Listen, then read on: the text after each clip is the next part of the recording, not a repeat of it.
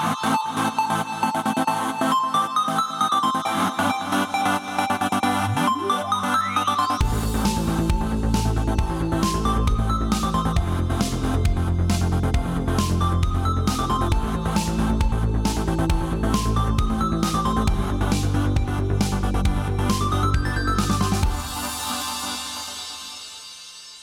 Hallå där allihopa och välkomna till Nördliv. Det är en ny vecka och det är den, eh, ja vad är det, den 28 10 när vi spelar in det här. För det är nämligen lite, vi spelar in lite i förväg, det händer lite grejer i helgen och så, så vi tar lite i förväg. Men ni får ju det här avsnittet på självaste halloween. Uh, för det här är ju, ja och det är jämnt då. Det beror på hur man ser på det. Det är 325 avsnittet. Jag, I mitt huvud tänker jag, det är ju ganska jämnt och fint, men det är ju inte jämnt då antar jag. Nej.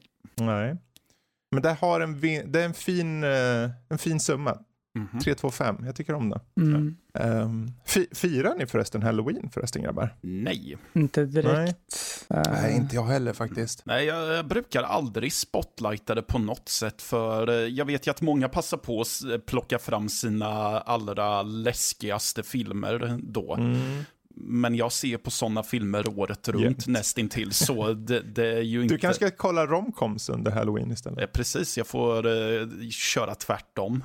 Ja. Får se. Som ni hör alla kära lyssnare, det är jag Fredrik och vår gode Matte och Jesper som sitter här. Halloj. Ehm, det är ju full rulle idag. Jag, jag vet ju att grabbarna här har skrivit in en hel del grejer som vi potentiellt tar upp. Och, jag, jag nämner ett par grejer som vi kan komma att ta upp. Och det är allt från Guardians of the Galaxy, Defense Grid 2, ja jag har kommit dit igen, tar det sen. Uh, Deltarune Chapter 2, lite Sora i Smash kanske, Lost Words Beyond the Page och uh, Pig Venom, Venom 2 då alltså. Eh, och Inscription och Midnight Mass, Malignant. Uh, det, är, alltså, det kan bli så att vi kanske får ta några av de här för våra patrons. Eh, så att eh, om ni mot förmodan märker att det saknas några, ja men hoppa in på den här jäkla patreon.com, sök på nördliv och sen släng in en 50-lapp och så har ni, ja jag vet inte hur mycket backlog det finns. Vi har vet att Kultpodden gör mängder med saker och de kommer ut kontinuerligt. Gud ja, det finns eh, lite, det finns en Flashback-serie där vi pratar om 2020-filmer och det finns en videoserie där eh, vi eh, spelar lite spel, visar upp. Eh, Emil rotar fram spel ur sin backlog på Steam som man inte har testat Precis. och jag eh, leker lite retro-pretto och startar upp Dosebox. Ja, det ser, och det är ju bara en bråkdel för det är ju tierlists och framförallt så har du ju en nördig podcast i videoformat med våra nyllen och lite extra långt uppenbarligen då i och med att den här contenten kanske kommer föras över dit. Det beror lite på hur långt avsnittet blir men det är också oklippt format som kommer där då. Mm. Men med det sagt, vi hoppar rakt in istället på veckans nyheter för att börja någonstans. Och jag tänker, vi börjar med goda nyheter. I alla fall för de som gillade filmen Dune. Eh, det är bekräftat nu, uppföljaren är på G, den kommer oktober 2023. Och eh, jag kan bara säga, jag är glad. Jag är bara glad. ja, och det är jag Ja. också. Det tror jag det känns som en bra marginal mellan första filmens släpp och eh, Mm. den nya. Precis. Ja. Det känns som att... Ja. Villeneuve får tid där att uh, få storyn så som han vill ha det. Han verkar vara en eldsjäl eh, för just det här projektet. Mm. Eh, vi fortsätter liksom, to continue the journey som de säger där. Så där, ja, det kommer säkert bli bra, jag hoppas det. Ja, ja, det gör jag med. Hoppas det. Alltså, om, den, om det är som första filmen Mm. var nu så kommer jag definitivt vara mer än nöjd. Jag. Jag vet inte, har, har Villeneuve gjort några uppföljare förut? Han har gjort en med, han har gjort, eh, vad heter den där, Arrival. Har han gjort den filmen? Ja, okej. Ja, han har gjort, han har gjort väldigt, ja, han är en av de där regissörerna, varje film jag sett har varit bra. Ja. Jag kan inte komma på någon film som han har gjort som varit dålig riktigt. Nej, ens. alltså det närmsta han kommer till att ha gjort en uppföljare är väl Blade Runner 2049. Just det. Ja. ja, det är han också. Mm. Ja, Och det är också det en bra film. precis. Ja, det är det. Så det, det track recordet, liksom. Eh, att han då brinner för det så pass mycket att han vill göra den här uppföljaren. Det, ja, vad skönt. Mm. För någonstans blir det lätt att man, han kanske har idén och så lämnar han över till någon annan som liksom ska fortsätta det. Men här om han fortsätter Det är den som behövs han, tror jag. han verkar vara duktig på att visa att det här är ett passionsprojekt, men att han också håller sig väldigt sansad och vet att det är eh, det är många, många fler än jag som ska uppskatta det här med. Precis. Mm. För den här Dune-filmen, det som den har uppskattats. Eh, Jag har ju fått höra från folk som aldrig har hört talas om Dune. Som uppskattar filmen. Det finns självklart, det finns saker som en del typ trycker ner på. Ja, det är tempo issues. Finns det en del som snackar om det just eh, en utdragenhet. Men det är för att han, han gillar att ta in scenen liksom. Mm. Och så. Men framförallt på den positiva sidan, där är det mycket fler. Ja, när liksom gemene man överlag gillar den, så Dune-älskarna, ja, han har cut the corners i vissa eh, mått så att säga. Men det måste man ju, det är en adoption. Ja. Men trots det så är den väldigt, väldigt trogen. Ja, andra halvan kommer Och det om är ju två år. också en uppbyggnad. Alltså det är ju Mm. egentligen inte grejen med den, det ska vara högtempo action, Mm. liksom mycket som händer, utan här liksom du ska lära känna karaktärerna eh, Mm. i början och liksom det som bygger upp till de stora grejerna senare. Eh, Precis. för Precis. Hon som Zendaya spelar, jag kommer inte ihåg vad hon heter, hon är knappt ens med till exempel. Så det är Mm. liksom, Johnny eller vad den Ja. heter i karaktären. Precis. Ehm, och det är just, det är få tror jag, när det handlar om den här, den här storleken av film som vågar och kan ta det tempot. Jag menar överlag så vill de flesta bara mangla på för att de har en blockbuster och den måste liksom den måste generera pengar och den måste ha en viss struktur och så vidare. Eh, men här är en kombination av arthouse och blockbuster som funkade väldigt bra. Så, ja, men eh, gå och se Dune om ni inte har gjort det redan. Se om den för tusan. Jag kommer se om den faktiskt snart. Oh. Ja, jag, säger, jag, jag har legat och tänkt på den jävla filmen. Alltså. Mhm. Och vad jag också har tänkt på det är ju Halo då och då. För att eh, Halo Infinite fick eh, en ny trailer kan man säga. Det är ju egentligen eh, kampanj-overview. Det vill säga lite av singelspelet och hur det ter sig lite. Eh, så jag tänkte bara, eh, lite intryck. Vad har ni för några intryck av det ni har sett? jo alltså, jag tycker det verkar ganska lovande faktiskt. Jag visste inte riktigt vad jag skulle tycka första gången de visade det här spelet på den här kampanjen, den första gången de visade. Jag vet inte riktigt, det var Mm. typ två år sedan nu vid det här laget. Eller ett, just ett och ett halvt år sedan i alla fall. Ja, ja. Eh, och nu ve- verkar det ju verkligen som att de har polerat upp en del grejer med det och att eh, de har byggt ett, en, en ny slags värld för Halo. De har gjort Mm. en open world-struktur som liknar mycket, påminner mycket om Far Cry, eh, lite grann. Fast det, det kom de ju ut med redan från början, att Det skulle vara open ja. world förvisso. Men eh, det är ju att de har, det känns konsekvent i, se, Mm. i, i där man ser just. eh, Sen verkar det riktigt Ja. roligt också, eh, Mm. rent spelmekaniskt, att man kan använda en hookshot och typ Mm. flyga runt med den och typ mycket manövrer och sånt. precis. Sen är det ju sådär, man, koll, så man kollar på det där nu när man får lite mer kött på benen. Liksom. Det har, den har den där Halo-känslan. Uh, och jag personligen har aldrig riktigt fallit för den. Men här, det är någonting fylligt över den. Som att ljudeffekter och den här musiken och uh, helheten på något sätt gör att det känns lite, ja, det känns lite eget. Och jag blir så här, visst, jag har ju kört halospel förr, men den här står ut lite. Och det, på ett sätt så är det, ja men det är bara en open world-spel till egentligen. Men om de får till, åh, det, det värsta för mig, de måste få till storyn. För jag personligen har tyckt att det är väldigt, det har väl inte varit någon story som har fått in mig tidigare så. Men eh, om de Mm. lyckas här och gameplay är så roligt som det ser ut, peppar peppar, då kan det nog bli en, det kan nog bli ett bra spel. Jag har ju faktiskt. varit, eller jag har inte varit så jätteinsatt i Halo förut, men jag vet ju att jag har hört från typ alla som har varit Halo-fantaster och så, att femmans story måste det vara den svagaste i hela serien, att den Mm. verkligen är ett bottennapp om man säger så. Eh, Så jag hoppas ju verkligen att de bygger upp för det. Jag tycker att det verkar Mm. som att det lilla, lilla jag sett att det kan finnas lite potential av att bygga upp något intressant, Mm. men det är ju verkligen för tidigt för att säga det tycker jag ändå. Ja, ja, det, det märker vi först där um, i december. Det är Um, snart också. Det är bara, Ja, herregud ja. Åh, ja. gud. Ja, ja, det, Ja. ja, det ser lovande ut. Och gratis Um, på Game Pass också för alla med en Mm. Xbox och en PC. Så eh, det är bara att tanka hem och testa. Precis. Har inte- du något intryck, eh, Matte? Eh, det, det, det, det, ser ut som en eh, modern FPS, gör Ja, det. Nej jo. men alltså, Ja, jag får lite Doom Eternal-vibbar av det. Just det att man har Mm. någon slags, det är väl det som är hookshot, att det är Ja, som en det. grappling hook ungefär. Mm. Och det verkar vara, verk, tempot verkar vara ganska högt och det verkar Mm. vara bombastiskt och så. Ja, just det. Ehm, Men eh, i, övrigt, jag eh, har inte satt in mig så mycket heller. För eh, Halo har aldrig riktigt varit något som jag har varit intresserad av riktigt. Så. Ehm, Jag slogs en sak när jag såg den här trailern första gången. mm. För eh, Master Chief åker och räddar någon sån här marine eller något. Så, oh, you saved me. Let's get out of here. Och det första han gör åker bilen ut för ett stup. Jag bara kolla ungefär. Kolla. Vad blir det? 3 och 10 ungefär. Eh, Vänta, eh, ska vi han, se. han räddar en marine och det första han gör är att bara ta bilen och åka bara rakt ut för ett stup.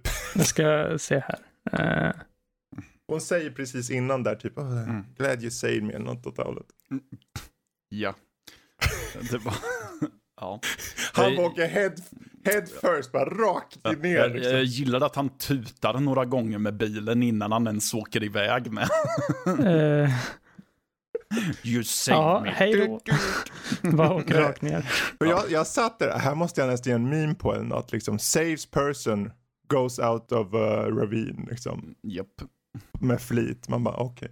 Men Ja, oavsett den lilla grejen så ja, det, det kan nog bli intressant. Den 8 december då släpps den. Ja. Så är det. Ehm, Kommer, det vara sen- någon, kommer det vara någon slags multiplayer på det också? Eller? Ja. Oh, ja. Gratis multiplayer. Ja. för alla. ja, det hoppas jag verkligen. Ja, jag tänker inte betala extra för att... Ja, nej, skitsamma. Men, Ja, ehm, jo men precis. Det är ju, Halo är ju väldigt känt just för sin, det är ju nästan där det var mest känt eh, när det begav sig. Mm. Ehm, så det, det kommer, men det som saknas däremot var ju co-op från start av någon anledning. Eh, Ja. de, vill, de, de skulle ju finslipa på kamp- kampanjen och någonstans man måste välja vart man ska lägga fokus och det är helt okej tycker jag. Eh, jag, jag, jag. Jag dör inte av att det inte finns co-op från start, det kommer ju komma men eh, Mm. så. Med det sagt, vi hoppar vidare och eh, vi har fått en eh, första trailer på, eller en första riktig trailer på The Wheel of Time, Robert Jordans eh, adaption nu som kommer, eller bokserie som får en tv-serieadaption på eh, Amazon Prime. Yes. Eh, den, eh, eller Prime Video. Släpps 19 november så det är inte lång tid kvar.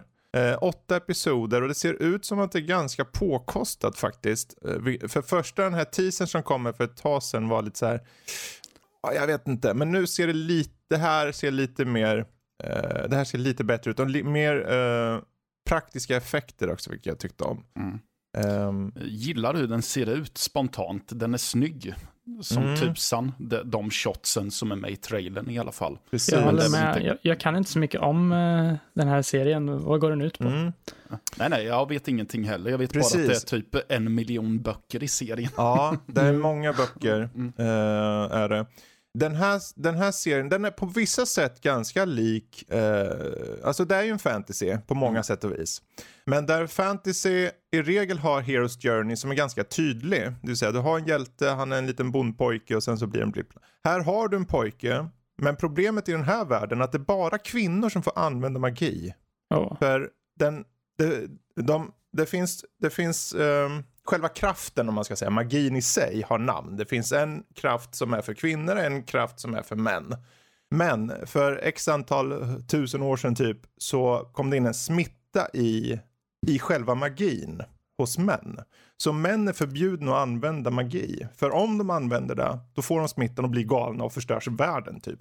Oh. Så vad som har hänt nu, av någon märklig anledning så finns det en plats i världen där den här magin på något sätt har convergat och det har letats ut att det finns ett par individer där som alla får kraft. Är det människor som kommer förstöra världen? Är det våra hjältar? Vi vet inte. Det är fyra tjejer och fyra killar. Och de här kommer få väldigt olika drag allt eftersom. Eh, och framförallt som fantasy, till skillnad från Sagan om ringen, i bokform är den ganska rå. De här orchliknande sakerna som ni såg kanske i trailern, de är gjorda av de är gjorda på ett sätt som gör att de får olika beståndsdelar som nästan som Frankenstein-eskt. Att Mm. varje orch i den här världen, inte för att de kallas orch men det är liknande orch. De ser alla olika ut per individ, eh, för att de är bara en mischmasch av olika eh, monster och djur och liknande. Okej. Um, och det här är ju bara, nu tar jag upp så här extremt förenklat såklart. Uh, men jag har ju läst den här, det är en stor bokserie så det är svårt att eh, uh, distilla, distilla ner det lite. Men uh, för mig personligen så vart jag mer pepp när jag såg den här. De har Rosamunda Pike som en karaktär som heter Moraine. Hon är en slags häxa i den här världen. Det, det är som sagt kvinnor bara som kan använda magi. Mm. Eller får använda magi. Det är till och med, jag tror det är dödsstraff om det är män. De bara, eh, hon, alla, alla kvinnor, de har en order som heter Ice Sedai. Och ser de män som utövar så är det bara ta, ta ut den jäveln. Eller låsa in någonstans tills han blir galen. Och själv ta självmord typ. Eh, men det finns tre pojkar i den här byn som alla har någon form av kraft i sig, framförallt en. Mm. Mm, det är där jag lämnar det. Okej. Eh, ja, alltså det ser intressant ut, men jag tänker eftersom att det är en så sån diger bokserie Mm. så antar jag att de eh, hoppas på att det ska bli en långkörare då. Precis. För jag tänker att det är väl inte rimligt att de summerar upp alla böcker på en säsong och åtta Nej, avsnitt. herregud. Nej, herregud. Det Ja, är jag ser här nu, omöjligt. jag kollade på, läste sökt upp där, det är ju hur många böcker som helst. Ja. Oh ja. Det, det jag dock kan se som fördelen kontra eh, Game of Thrones, om man säger så, är väl att den här eh, bokserien är väl faktiskt färdigskriven. Ja. Eh, Jag vet, Mm. om jag minns rätt så dog Robert Jordan Mm. innan den slutfördes, men så Ja. tog en yngre förmåga vid man Brandon namn- Sanderson heter Precis. författaren som Ah, heter. han. Ja, han eh, som slutförde den Ja. sen. För Jordan var så här super med tech, vad heter det? Eh, pr- ehm, exakt, han hade skrivit hur mycket anteckningar, så mycket han bara kunde innan han gick bort. För han visste han hade cancer, det var någon sjukdom av något slag. Mm. Ehm, så han, han, han bara föra så mycket anteckningar som möjligt och sen förde eh, Sanderson vidare då i de sista böckerna. Mm. Och avslutade det hela. Ehm, Jag tycker den är intressant för de har rent karaktärsmässigt, jag ska inte hålla mig för länge här, men de tre pojkarna jag nämnde. Vi har en pojke som heter Randall Thor, jag vet inte hur man säger, Tor eller någonting. Och han verkar ha någon form av kraft. Sen har du en som heter Perrin och Perrin han har en annan typ av kraft att han mer, mer, mer och mer blir mer brutal. Han blir mer och mer bärsärkagång och han har animalistiska undertoner. Lite åt varulvshållet kanske, vi får se. Okej. Mm. Och sen den sista, det är en sån här riktig smilfink som har jämt tur. Allting, allt han gör, han har tur i det. Han vet inte varför, han utnyttjar skiten ur det. Men tyvärr så är det ju inte att turen är ju inte tur för honom ibland, utan det är tur för folk runt om han. Aha. Så han måste säga, fan måste jag hjälpa folk nu? Åh, vad jobbigt. Till exempel. Eh, och där, de tre är ju de större karaktärerna. Och sen har vi tre kvinnor också. Ehm, ja, det, det, det ska bli intressant att se. Jag, jag tänker inte hoppas för mycket, för vi vet hur det kan gå med tv-serier ibland. Eh, men Prime ser ut att lägga mycket pengar på och tro på det och det är ett gott tecken i alla fall. Ja. Så, hoppa vidare. Och nu blir det, ja, nu får ni ursäkta allihopa där ute för nu kommer eh, gossarna här bara, åh gud, ska han börja prata om det här? Men eh, det är ju, eh, vi Är det pratar, nu jag ska göra som Rob och hämta min huvudkudde eller? åh gud, ja då skulle jag ju kasta en korv på det eller någonting. genom skärmen. Genom skärmen. Ja, nej, jag tänkte jag skulle ta lite kort här för den här så kallade Alder Lake, det vill säga den nya processorserien från Intel. Som vi pratade om förra veckan, ni, ni som lyssnar för, på förra veckans podd vet ju att Lotta och jag var båda nyfikna med tanke på att eh, deras till synes lägsta kort eller processor i serien både är billigare och eh, vad det verkar som starkare än till exempel mid-tier av förra generationens AMD eller nuvarande generationen. Um, nu har det kommit ut priser på de här processorerna. Ursäkta. Och eh, de har då 12 600K, de har 12700K och de har 12900K. Eh, ju högre, desto fetare. I alla fall är det så det brukar vara. Och eh, då har vi listpris på runt 589 till 564 dollar för den dyraste och den billigaste i den här är då eh, 262 till 237 dollar. Jag har redan sett att den fin de finns att förhandsboka nu och de billigaste jag har sett runt för 2,8 på, eh, på den här eh, 12600K till exempel. Prismässigt så vart jag lite så här, ah, ni kunde väl ha sänkt det lite. För att AMD har ju inte kommit ut med vad de kommer med snart och jag har en känsla av lite som vi de ligger inte på latsidan som vi sa förra veckan så troligtvis kommer de komma med något fett också. Men eh, som Lotta kvittrade om förra veckan i och med att de har en annan typ av eh, de har ju två set av processor, alltså kärnor i den här mm -hmm. serien. Så det är liksom, de kör 8 plus 8 till exempel i de fetaste. Det är udda helt enkelt och det ser ut att vara en intressant teknik som kan faktiskt vara peppar peppar eh, lite evolverande av hela processorserier överlag. Det är det första de har förändrat sedan, jag vet inte hur många år, 7, 8, 9, 10 år har de haft samma hela tiden och nu första gången så förändrar de. Men de här priserna hade jag gärna sett var lite mer eh, konkurrenskraftiga och lite lägre. Eh, det kan ju, det, och sen vet vi ju såklart inte hur är prestandan när de väl kommer ut. Eh, Vad är det för pris då? Ja det var ju de här, det var 589 dollar för den fetaste som mest. Oj. Och eh, runt, för jag såg som sagt den här 12, 12 600K för runt 2 8 har jag sett den för. Men de har inte gett pris än på den, så, den som, vi, eh, som vi pratade om i förra veckans avsnitt som heter 12 400. Det är en sån här budget. Eh, men om den landar på 1800, eh, det borde landa runt 1800. Om det, är för, om det är över det, då blir det för dyrt tycker jag. Men om det är under det, då kommer de kunna slåss från underläge på ganska bra sätt. Ehm, och det är egentligen det är de priserna. Uh, och det är inte så mycket mer som egentligen behöver, behöver nämnas här. För det är mycket så här. Ja, det är mycket tekniksnack. Uh, de, de tillåter den nya DDR-minnestypen av DDR5 som är mycket, mycket snabbare. Som har en helt annan uppbyggnad. Och, och så. Dock, just det, det här vill jag ju ta upp bara en snabbis jag satt ju och kollade på priser då på de här för jag är ju en nörd och jag tänker men jag vill kolla de här processorpriserna för nu har de ju börjat komma. Och det var okej okay, fine, de är ungefär som förra generationen, de lägre. Men sen kollade jag moderkort. Mm. Det fanns moderkort för 10 000 spänn. Hoppa. Och det lägsta jag hittade var för 3000. Och jag tänker oftast om jag ska köpa moderkort, det får inte kosta mer än 1000 spänn. Nej. Men det bör tilläggas att det enda de har utannonserat finns ute det är de här flaggskeppsmodekorten, eh, alltså de fetaste. Mm. Okej. Okay. Ja. Så om, jag, jag, jag, säger bara så här, om ni funderar på den här nya processorserien där ute. Kolla in moderkortspriserna innan ni ens bestämmer er för att kolla de här processorerna.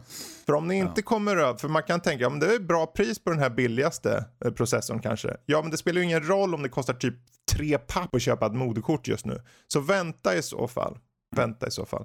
Så, det får räcka. Vi, eh, jag tänker, vi kan ju komma tillbaka till det här när Lotta är med någon gång. För hon eh, blir ju till sig i brallan, som man brukar säga. Jaså. Vad som kanske, jag vet inte om det fick till er i brallan eller inte. Det var ju den här trailern för Lightyear. Eh, Pixars ja. kommande eh, anima animerade film, eh, Buzz Lightyear. Mm. Ja, och det här ser ju inte, det här är ju inte leksaksgubben Lightyear utan det här är ju det som han då antagligen har baserats på ja. i deras universum då, en tv-serie. Ja, jag vet inte. Ja. Det skulle vara en film väl? Där. Ja, jo, men alltså ja. det blir ju i och med att karaktären ursprungligen var en leksak i den andra universumet så vet ja. vi då att det, för de pratar ju i Toy Story om att han baseras på någon film eller någon tv-serie. Mm. Så då antar jag att de vill försöka göra den då. Mm. Eh, som film. Jag tycker att det ser ganska intressant ut. Mm. Faktiskt. Um, ja. ja. Den, den, ser väl, den ser ut att ha en väldigt filosofisk uh, aura mm -hmm. över sig på något sätt. Jag, jag vet inte. Alltså, den, den, ser inte ut att vara typ så här blockbuster rymdaction, utan den verkar ha lite mer uh, någon slags existentiell aura.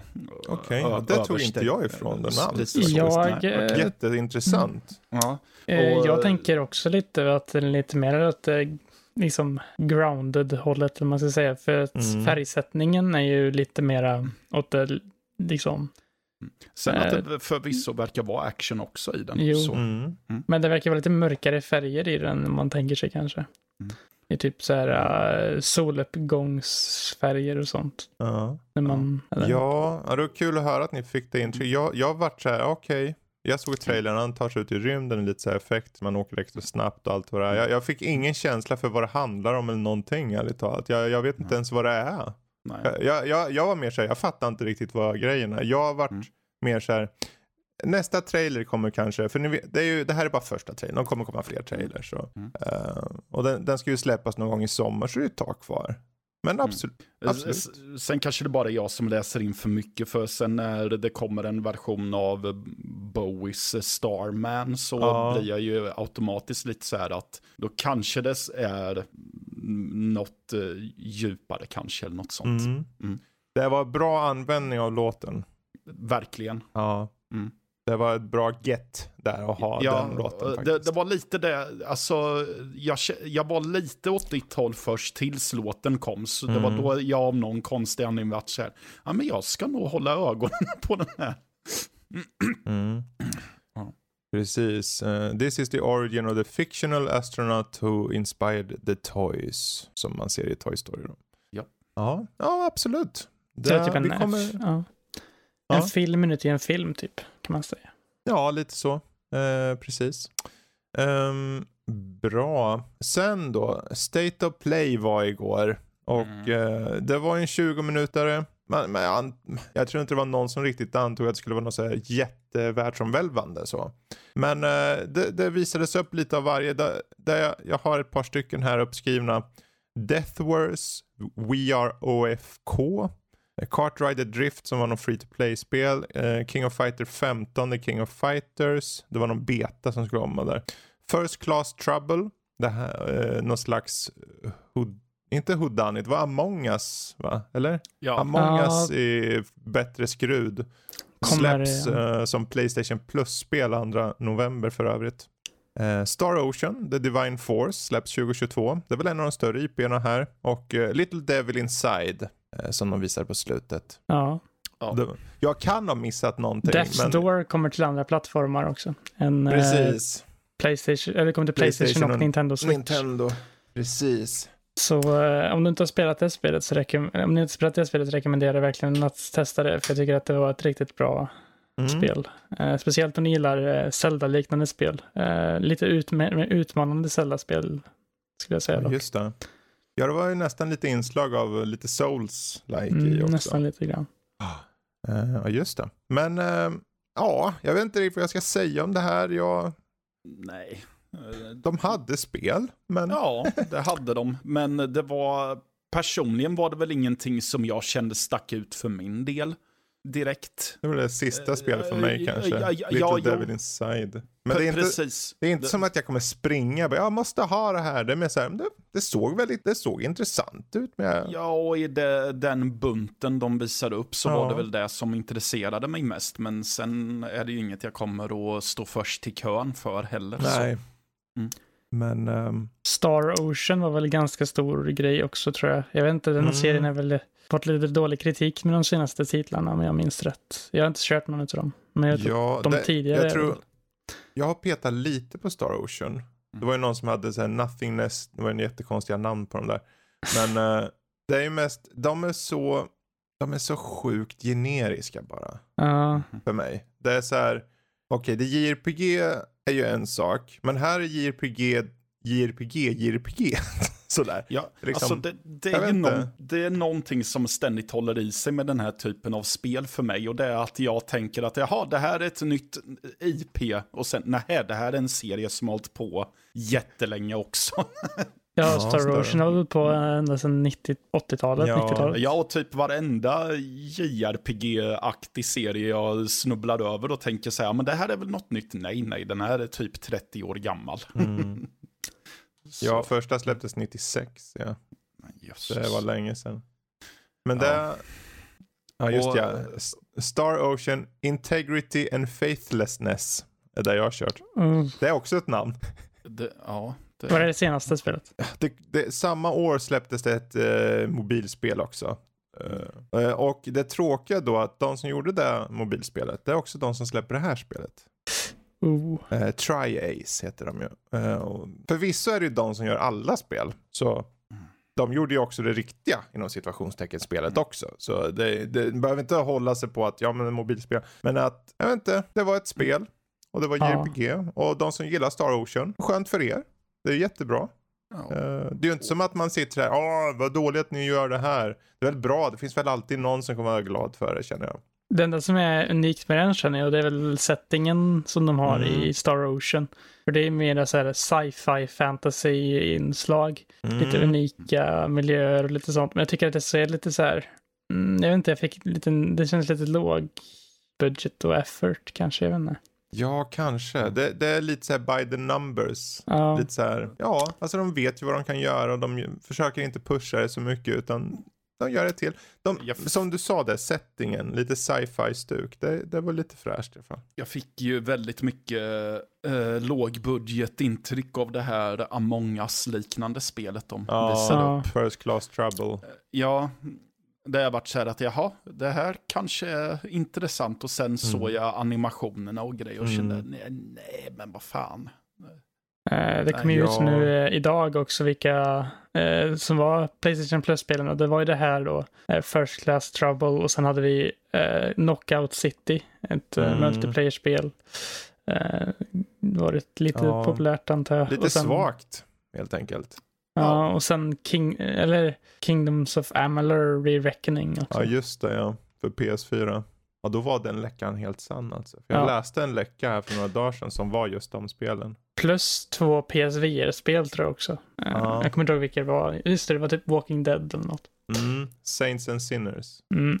det var. Det är bra, kan jag ju kanske ta ner när en vacker dag jag kan spela VR. Ehm, ja, nej det finns inte så mycket mer att säga. Så det, Nej. det var lite halv-indie. Det var lite beta-spel på väg, typ som King, King of Fighters och, och sen slutar de med de inom situationstecken riktiga spel med Star Ocean där och Little Devil Inside. Som, ja, fine, finns något Ja. för någon. Men det var 20 minuter långt, vad kan man, vad kan man förvänta sig liksom? Man kan förvänta sig stordåd. Stordåd. Mm. Stordåd, att Obelix det var- och matte. Det var ju väldigt mycket som tyder på att det kanske skulle kommit en Final Fantasy 16-trailer här för att de uppdaterade hemsidan samma dag och typ samma timme som de annonserade att den här skulle komma. Eh, Vilka filurer. Det var ett jäkla tillfälle att uppdatera sidan. Ja. Alla bara, Ja. jaha, nu tror jag. Nej. Ja. Ja, okej. Det kommer säkert på nyårsafton. Ja, vem vet, vi har ju Eller, det här eh, Game Awards som ja, inte precis. annat. Så det var den 9 december tror jag. Kanske. Då, han kommer jag, han kommer jag ha eh, köpt till sig lite så här. han kommer att ha trailers. feta saker. Det kommer, Han kommer att ha vara... feta grejer. Jag har Lite läst hur han har skrivit sina grejer typ på Twitter och så här. Eh, att han är alltid lika exalterad att vi bjuda en de största Mm. spelutvecklarna och eh, liksom säga vad han ska ha. Eller, Precis. typ göra möten om, om vilka spel de ska visa upp och så. Ja. ja, den som lever får se. Eh, däremot lever inte nyheterna kvar längre för nu avslutar vi dem, tänker jag. Eh, och eh, jag tänkte, vi ska ta en vi ska ta en bra köp toppklass eller kasta i soptunnan-lek här, tänkte jag. Men först, innan det, så vill jag tipsa alla ni som lyssnar nu. För om ni hoppar in på vår Instagram just nu så finns det en tävling där.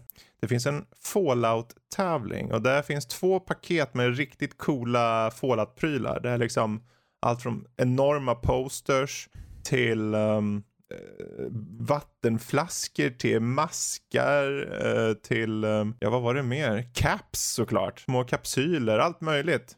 Ehm, Lite fallout-loot helt ja, enkelt. Fallout Loot. Så tycker ni det låter intressant? Ja men hoppa in på vår Instagram. Det är ju Nordliv.se bara på Mm. Insta. Och eh, gilla, följ och framförallt bara skriv svar. Det finns två enkla frågor där. Och du Mm. bara skriver svar. Och skriver du svar på båda så har du chans att vinna på någon av båda.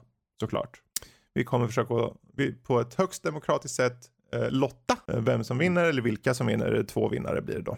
Och så kommer det ut eh, vinnare någon gång nästa vecka. Är det möjligen Lotta som ska lotta? Ska Lotta Lotta i lottningen?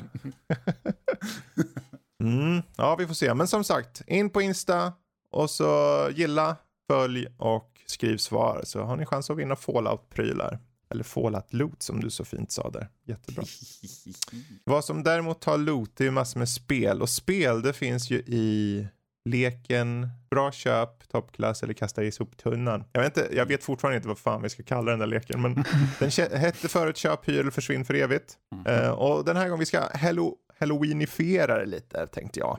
Så eh, utöver, jag har standardgenre eller kategorier med också som ni får välja mellan sen om ni mot förmodan vill köra vidare.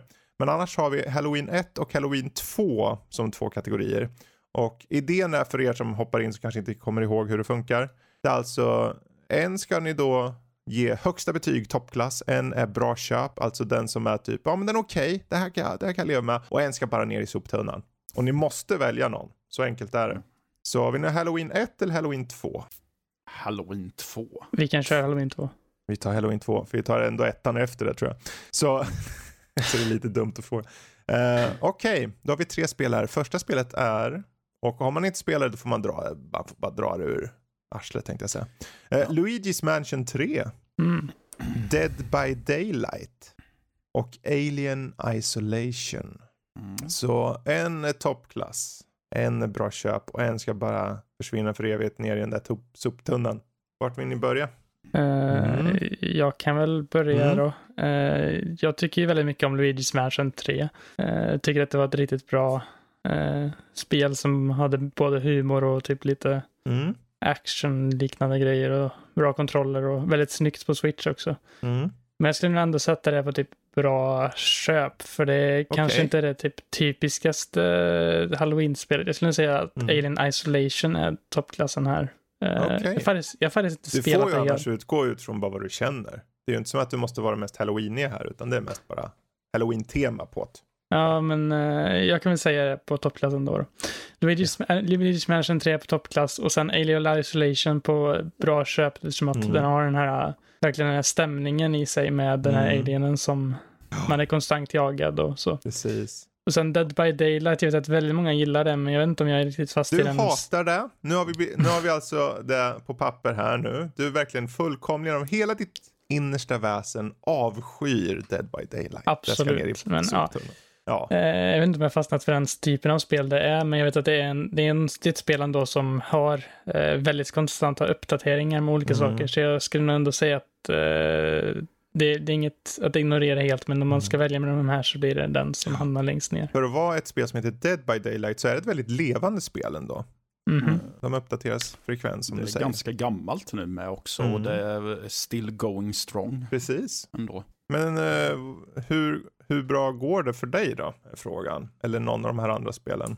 Ja, Mm. ehm, hmm, svårt det Mm. här. Bra, eh, det ska vara svårt. Ja, ehm, Du är inte eh. tvungen, eh, vänta tills vi kommer till Halloween 1.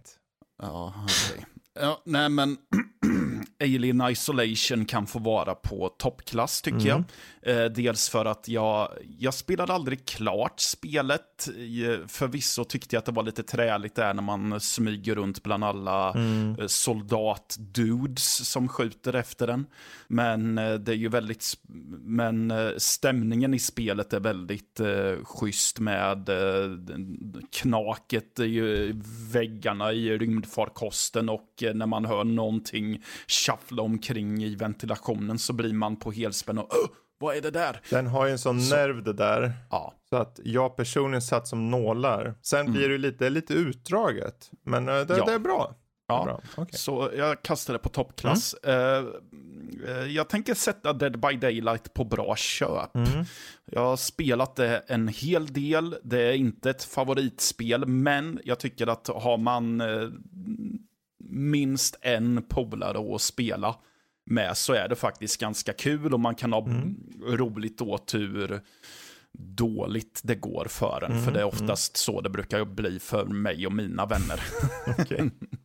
ja. Ja. Eh, så, så det är Ja. eh, ändå lite kul tycker jag. så. Men Eh, Luigi's och- Mansion 3, den hamnar i soptunnan alltså. Ja, och det är väl mer, jag har inte spelat ett enda Luigi's. Mansion-spel, jag vet ingenting. Jag kan inte spela det heller för jag har ingen switch, Mm. så då safear jag och kastar det i soptunnan. Absolut. Mm, mm. Yes. Ehm, då så. Då, jag hoppar direkt till Halloween 1 här nu.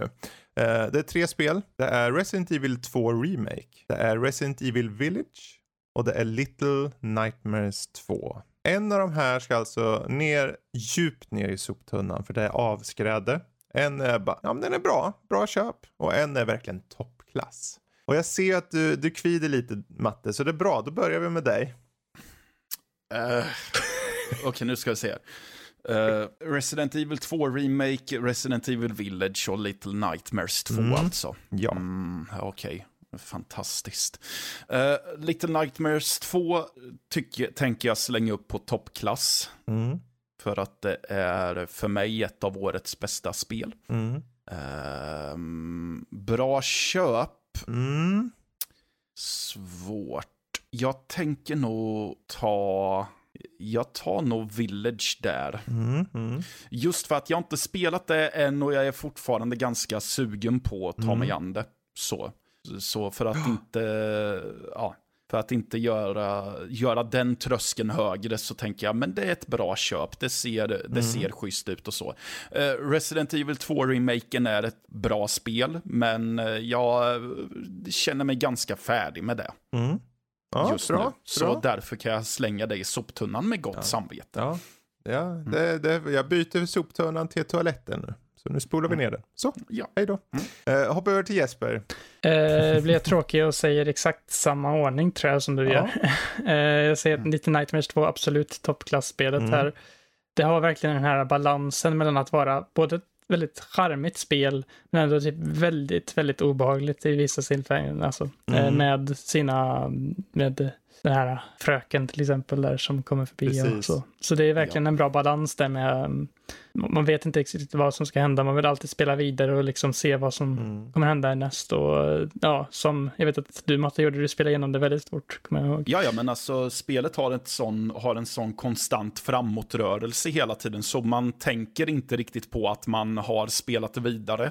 Och då Nej, kan det vara så att jag kommer på mig själv att, men för två timmar sedan tänkte jag, äh, jag kanske ska ta en paus nu. Och så eh, har man spelat vidare två timmar till utan att jag direkt har tänkt på det. Mm. Ja, okay. Men du hade samma ordning, så Village på, på bra köp och sen så ryker då eh, Resident Evil 2 Remake alltså. Ja, eftersom att Village eh, tyckte jag var bra och jag har kört det i år. Eh, kanske inte det, det är inte lika bra som Little Nightmares, men jag tycker ändå att det var väldigt bra. Mm. Tycker det är intressanta bossfighter och lite sånt. Och mm. Jag tycker att det var ett bra spel överlag. Och sen tyvärr anledningen till att tvåan ryker är för att jag inte har kört det. Eh, Okej, okay, ja men det är väl legit tycker jag. Ja, och att det är en uh, remake kanske också mm. för den delen eftersom att det är ett spel som redan finns egentligen från början. Även om att det här kanske är bättre på alla sätt ja. och vis. Men att det ändå är en remake och att jag Precis. inte har kört uh, det tillsammans gör att det får ryka tyvärr. Ja, ja. något, måste ju, något måste ju lätta på foten där, så är det. För ja. min del, jag hade också tagit lite Nightmares 2 på toppklass, rakt av bara. Mm. Uh, jag hade dock inte tagit Resident Evil Village. För när jag, där jag har kört av det, det är lite plottrigt, det vill vara lite av allt. Medan mm. Resident Evil 2 Remake, det vet exakt vad det är. Och den förändrar lite på uh, hur spelet var. Inte bara hur du styr och att du är lite så här tredje person och allt det där. Men också just med plot points, eller rättare sagt lite vad som händer var och allt det där. Så jag skulle nog ha tagit det på bra köp faktiskt. Okej. Okay. Mm. Och sen hade jag slängt ner Resident Evil Village i toalettsitsen och hade ja. jag tryckt på spola-knappen. Ja, mm. så var det med det. Hej då. ja. Det var inga mer varulvar här inte. Uh, Klart och betalt. Det är bra grejer. Um, mm. vill, vill, ni ta en till eller ska vi avsluta? Kan vi köra en till lika mm. gärna? Då får ni välja nu, för jag har ett par olika kategorier nu. Så hoppar jag in på de standard nu. Uh, vi har Action Adventure Platformer. Vi har Fighting-spel 1, Fighting-spel 2, SNES-spel 1, SNES-spel 2. Tycker vi ja. kan köra kanske fighting-spel eller någonting. Ja. Mm. Ett kanske. Fighting-spel 1. Visst. Vi okay. kör på det. Ja, ja. Mm. Ni ska inte ta action adventure plattformer då? Det kanske vi kan göra för vi har inte kört så många fighting-spel i mitt liv. Men, nej, jag, tänk, kanske... jag kollar de här titlarna, jag vet mm. inte om ni har kört dem på fighting-spelen. Ah, okay. kör, mm. kör action adventure ja, platformer. Precis, för här, jag, jag kan ha styrt er lite där för att jag vet att ni förmodligen har spelat de här. För här har ni nämligen Ori and the Will of the Wisps, mm. It takes two mm. och Ratchet and Clank Rift Apart. En är toppklass, en är bra köp och en tänker ni ta, lägga på golvet, ta sats och verkligen hoppa och bara bryta den rakt på mitten och sen spola ner den i toaletten. Det blir bara värre och värre. Så, vem vill ta ordet först? Ja, men det kan jag göra. Mm. Ehm, hmm.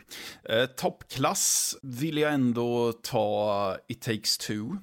Tyckte väldigt mycket om det, den biten jag har spelat det. Mm. Jag har fortfarande inte spelat klart det, men jag vill eh, extremt gärna göra det. Mm. Eh, så jag, jag gillar berättelsen, jag gillar eh, personkemin mellan huvudkaraktärerna. Jag gillar ehm, variationen i gameplay. Jag vet att några tycker att det är spretigt, men för mig är spretigheten nästan en poäng med spelet Ja, ja. också, tycker jag. Precis. Ehm, sen vill jag nog ta Ratchet and Clank Rift Apart på bra köp. Mm. Eh, just, eh, ja, det är ett riktigt stabilt spel tycker jag. Och det är snyggt och det är väldigt f- följsamt och snabbt och charmigt och underhållande. Mm. Om än så eh, kanske det inte har den här starka dragningskraften att spela vidare för mig som It takes two har. Precis. Riktigt. Och eh, Ori and the Will of the Wisps kan Den åker ner på, i toaletten ja.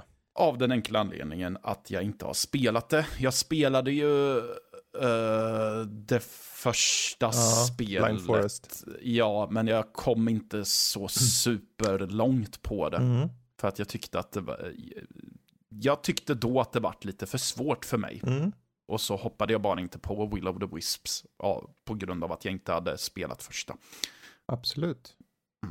Eh, ja, Jag toppen. tar... toppen. Eh, om jag får säga då, får säga, skulle jag nog säga också It takes two av det jag har spelat av det på toppklass. Jag kände verkligen att det har verkligen bara kvalitet efter kvalitet Mhm. efter kvalitet och oavsett om det liksom byter genre mitt i så är det liksom väldigt bra gjort. Om det, allting känns som att det har en anledning till att det gör det Mm. också.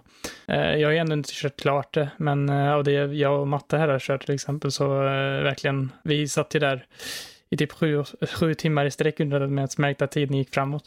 Just det. Mm. Så det är ju ett gott tecken då på att det, det är bra. Eh, sen skulle jag nog faktiskt säga Ori and the Will of the Wisps på bra köp för att Mhm. det har verkligen eh, både en ett stabilt gameplay och en story som är väldigt hjärtevärma, eller hjärteberörande om man ska säga så. Mm.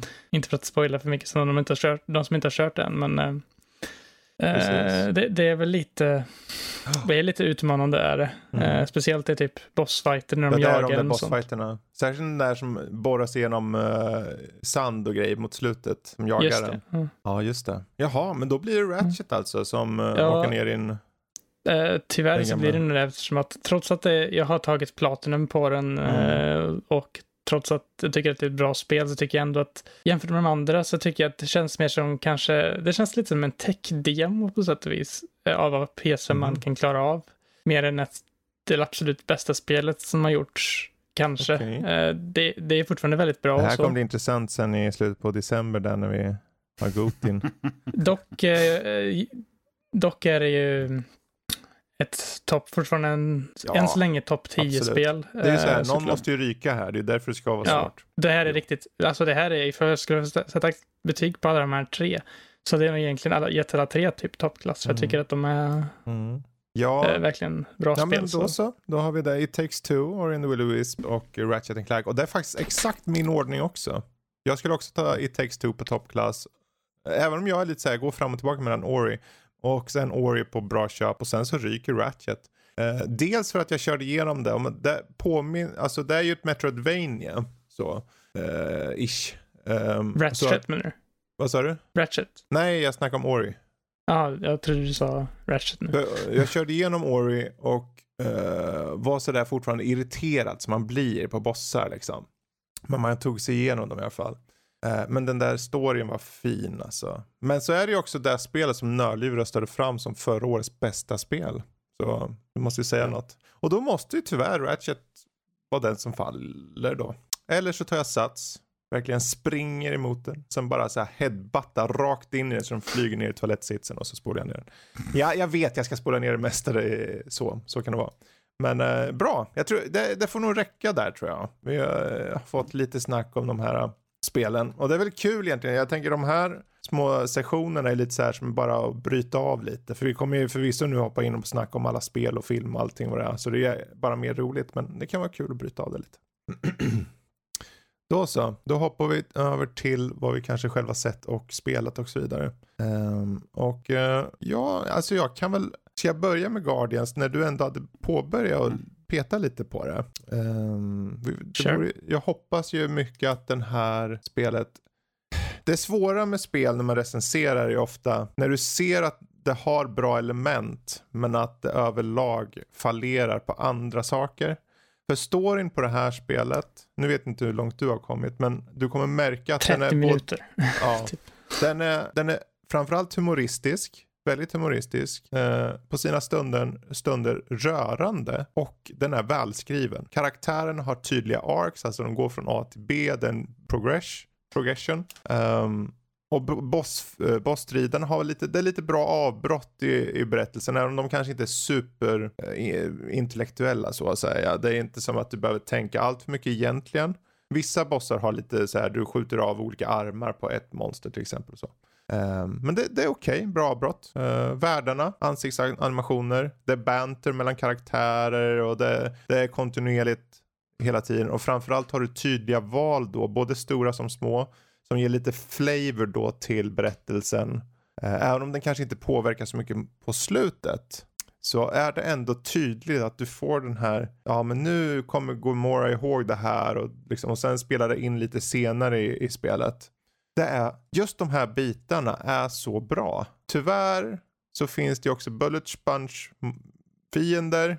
Eh, striderna i sig är ganska monotona. Det vill säga, du, det finns på pappret variation. Du har ju dina du, stör ju som, du kör ju som Peter Quill och eh, enbart honom. Men du kan eh, pausa upp spelet och göra val då. För de andra karaktärerna göra som att ja men du ska hoppa upp och slå ner på den här fienden. Eller du ska hugga med ditt svärd Gamora på den där och så vidare. Eller Groot som tar upp sina rötter i marken och håller ner någon. Men det är liksom du bara mer eller mindre så väntar du bara in tills de där cooldownsen är till, har nått sitt slut och de är tillbaka och sen bara manglar du hela tiden. Du bara mosa, mosa, mosa, hoppa undan, mosa, hoppa undan. Det är inte att du kan gå in i närstrid och ha mili så här slåss.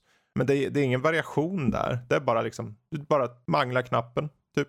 Um, du har ju förvisso, sett till Peter Quill, huvudkaraktären du kör, så har han, han har ett laserpistol typ. Han har, i den laserpistolen så kan han skjuta vanliga skott. Kan också hålla in och få en charge uh, skott. Och sen om man van, skjuter de vanliga skotten så är det en liten sån här, tänk er en sån här värmemätare som vita, så här, den går upp till max. Och när den går upp till max då psh, sänker den sig. Men när den sänker så finns det ett grönt område. Om du trycker igen om, i rätt tid då kan du skjuta ett, ett lite starkt skott. Ja. Um, men det är lite starkt skott. Lite starkt skott, för den är inte som ett charge skott. Hjälper det att ta igenom vissa typ om, alltså vissa hinder i omgivningen som... Mm, I alla fall i början på spelet. Sen senare så, du, uh, Starlord får ju då en del andra special... Han får ju fyra olika sätt att skjuta på typ. Och en av dem är till exempel att skjuta med is. Så du kan frysa ja, saker och få saker att stå still och så. Och det är bra för det finns lite pusselmekanik på sina ställen. Uh, där du kan använda det. Men överlag så det är, de, det är där du använder sen mest. Du skjuter folk med is eller med de här special, någon av de fyra. Och samma sak där, bara skjut. Skjut, skjut, skjut. Du träffar en boss, skjut, skjut, skjut. Du träffar eh, nya fiender, skjut, skjut, skjut. Och sen däremellan kommer den här storyn om hur Peter Quill Eh, först börjar med på 80-talet. Du får, får, lyssna på rockmusik i hörlurar. Det första du gör liksom. Nice. Som en liten kid. Och sen kommer hans mamma in och du sätter upp lite känslan. Okej, okay, det här är var han kommer ifrån. Och sen bara tas du in i nutid. Där du är Starlord rakt ut i galaxen. Hur kom du hit? Varför? Ja. Och så vidare. Um, det var för... någonting jag eh, verkligen också, när jag körde den här första halvtimmen mm. eller timmen eller det var, att uh, den här första introkasinen, du är ju ett barn där och sitter där med din musik och mm. kollar igenom så här, var det Rolling Stones album och ja, lite sånt. Precis. Och sen kommer mamman in och hon verkar också vara en rockfantast om jag inte fattat fel. Ja, exakt. Så det är liksom båda två där. Och sen så när du ska, du ska gå ut där och du ska äta tår, du ska du skulle fira någonting så skulle du äta tårta med Mm. mamman. Eh, och sen bara när du går ut i dörren så, nej, du går inte ut i korridoren, du går ut rakt ut i rymden i framtiden. Mm. Typ.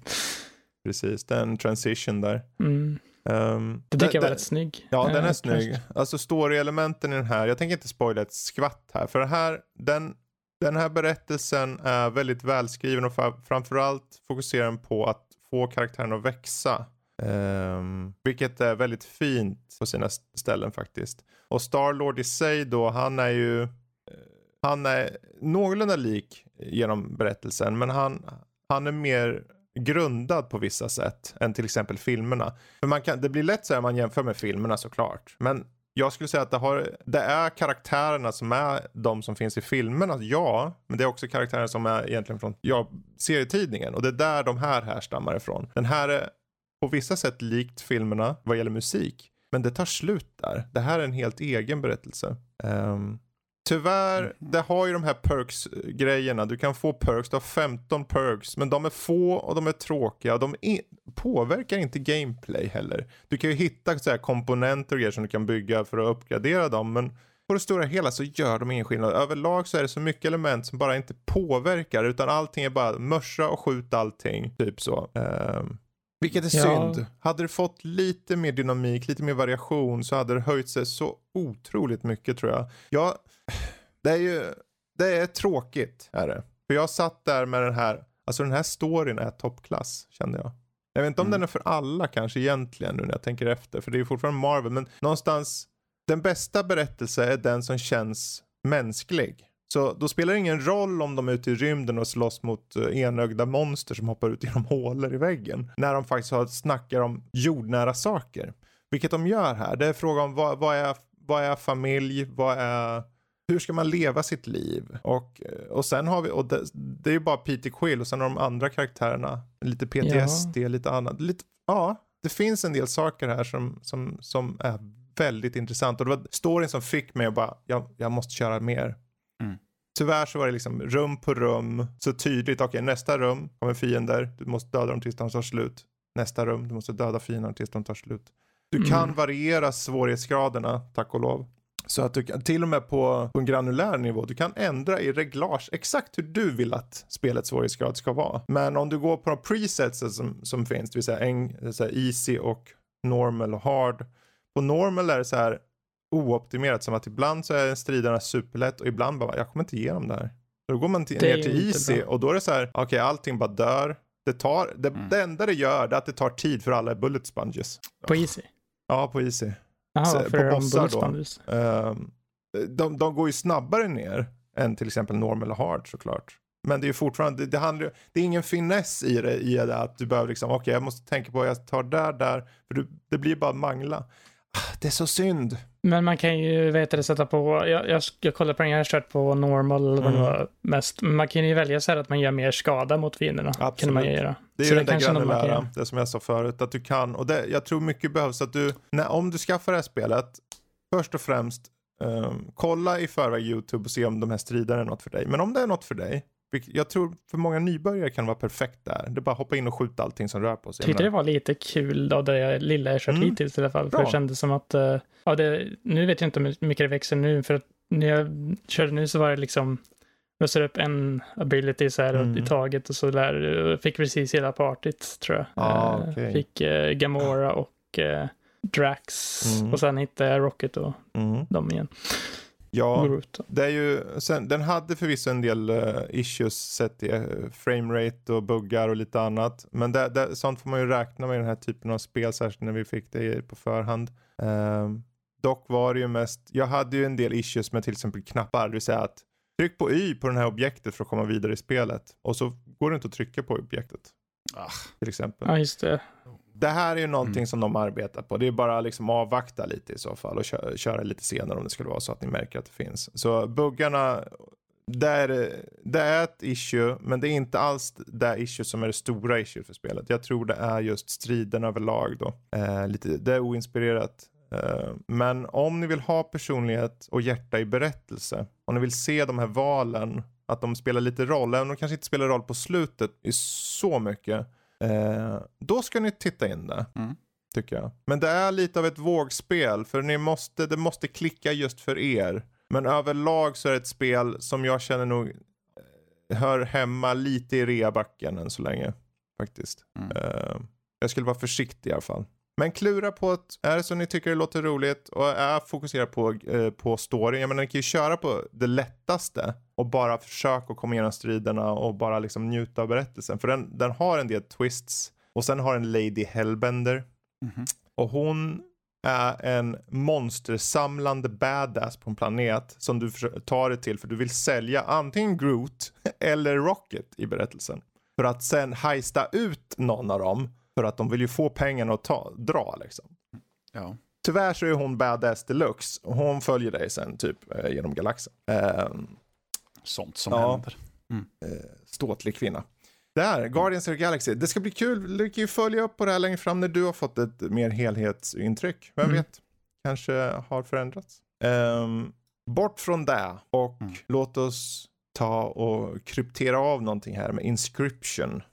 Till att börja med, jag vet du har svårt här för om jag frågar dig, men vad är det här? Kan du svara på det här då? Eh, t- typ. alltså till en början så kan man ju säga det det marknadsförs som, det är ju att det är en deckbuilder. Du sitter i en eh, mörk stuga med lite mystisk belysning och så är det en filur som du bara ser händerna och eh, ögonen på som. Och, och du spelar i stort sett hans eh, soloäventyr som är kortbaserat. Så du har varelser som du fightas med och eh, han rullar ut som ett, ett stort papper som är en karta så, som är som en spelplan. Och så har du en spelfigur och du väljer vart du ska gå. Vid varje symbol så händer det någonting. Så det är ju det det har marknadsförts som. Mm. Sen sker det ju lite grejer runt om som du kan när som helst eh, med din karaktär resa dig upp ifrån bordet ni sitter och spelar vid och eh, undersöka stugan. Okej. Detta måste du också göra för att det finns lite pussel att lösa i stugan. Mm. Löser du de pusslerna så finns det några extra kort att hitta Mm. och de läggs till i din däck eller kortlek. Och några av dem läggs till och med till permanent eftersom att det är en roguelike eller roguelite. Roguelite, i och med att det blir permanenta saker. Ja, precis. Så läggs de till permanent. Så även om du dör och måste starta om från början så har du några av de korten du hittade förut. Fortfarande. Ja. Så. Ehm, och eh, ja, man, det är lite bossfighter där han sätter på sig olika masker och eh, låtsas vara andra karaktärer och så. Lite rollspel sådär. Mm, Ja, lite rollspelsaktigt så. Det är några kort som är eh, karaktärer som eh, hela tiden antyder att det här är nästan som ett escape room-scenario. Du ska eh, egentligen försöka besegra honom och ta dig ut härifrån eh, innan det är för sent. Och du spelar ju om ditt liv, så eh, dör du så tar han in dig i ett rum. Mm. Han gör ett dödskort med dig, det vill säga han fotograferar dig och sen så dör du i stort sett. Okej. Ja, ja. Men när man har spelat ett tag och faktiskt tar, har besegrat den sista bossen Mm. och man tänker att nu är spelet slut. Nej, då är det som att det är ett helt nytt spel som startar upp istället med en berättelse och nu ser det ut, från att ha varit i första person, något slags skräckdeckbilderaktigt, så bli, ser det mer ut som eh, de äldsta spelen i Zelda-serien och, eh, de- och Pokémon-spelen till Game Boy. Okej. Ja, det Ja. var någonting jag anmärkte på väldigt tydligt i din recension där, att det bara liksom bytte helt. Ja, ja, ja, eh, precis. Och eh, jag ska ju poängtera att jag inte... Jag trodde ju att spelet skulle vara ganska kort, men i och med att det ändå... Det, det är skitsvårt eh, i de här eh, kortfighterna för att, ibl- för att det är ju slumpen som Mm. avgör mycket med. Så ibland får du ju bara skitkort, så ibland så kan du inte orsaka skada på motståndaren alls, utan det blir typ, nej, ja, jag dör ju här. Eh, Det som är skönt i eh, Zelda-varianten är att där är det inte permadöd på samma sätt, utan eh, då- är det bara att försöka fightas mot motståndaren igen. Mm. Så. Eh, och jag antar ju att det blir något helt annat sen också. Mm. Så jag menar, det, det är, det, det, är en väldigt fascinerande grej där. Jag har inte spelat något liknande innan. Och det, det känns som att det, är väldigt mycket eh, jag tror att det är ett kärleksbrev till eh, spel som typ Magic och liknande. Mm. Men det märks också att det är en snubbe som ändå har eh, ett, ett, ett ganska starkt förhållande till spel också. Mm. För han vänder väldigt mycket upp och ner på det. Och eh, det är hela tiden en övergripande story då, mm. som handlar om att reda ut vad, vad fan är det som försiggår här egentligen? Och det tar så väldigt mycket intressanta vändningar ja. och som sagt, jag har inte spelat något liknande. Det här är superunikt och jag tycker att bara det gjorde att det förtjänar ett bra köp. Mm. För alltså jag satt ju och spelade innan jag hoppade in i mm. röstkanalen här. För att jag kände att ja, men jag måste ju fortsätta. Ja. ja. Det, han är ju inte, den här skaparen, han gjorde ju, mm. det var ju lite känt för sin tid, Pony Island. Precis, eh, David Mullins. Ja, det är helt mm. så bananas det här spelet. Så suspense, puzzle game med konstigt utseende och grejer. Så oh, Gud, ja. Han har ju varit ja. där liksom. Alltså jag, måste, jag blir mm. jättenyfiken också faktiskt. När du pratar om det. Ja, och det, ja, jag, måste precis, det känns. Ja, alltså jag, mm. jag ska erkänna, jag har, jag har väl, eh, vad heter det? För... Förutfattad mening. Mm, förutfattade för, meningar kring den här typen av mm. spel. Just kortbaserade mm. spel. Eh, ja. För att, jag menar, ja, för mig är det mest så här, om jag ska, ursäkta ni som älskar det, all respekt. All respekt. Mm. Men om jag ska mm. sitta och spela ett dataspel eller tv-spel eller vad man vill kalla det. Ska jag spela då kort? Jag kan ju mm. spela det i, i lägenheten. Typ så. Ja. Det, och, men det, det är ju en, um, en förutfattad mening och det vet jag ja. att det är. Och jag var ju där också. Ja.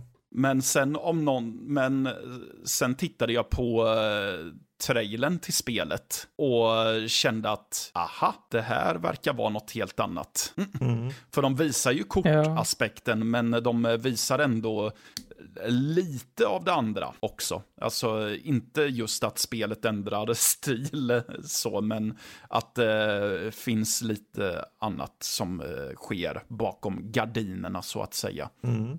Ja, alltså jag spelade nyligen ett spel med kort i, uh, Lost in Random just som inte alls är mycket, man tänker kanske att det ska vara mycket slump och sånt och kort, men det, och det är mycket slump och så det är det ju, men det är ju mycket, det är mer typ actionspel än ett kortspel. Mm. Det är verkligen, mm. kort behöver inte alltid betyda att det är ett, den typen av spel man tänker. Uh, jag testade även demot för um, det här uh, Voice of Cards. Och det, mm. det är kort i spelet, men det är inget kortspel. Det är ett Exakt. RPG fast man har kort som avatarer. Typ. Det är väl det att nu blir det mer och mer vanligt att de leker med att det inte behöver vara, för mm. det finns ju de spel som är ren deckbuilders. Alltså vi tar ju mm.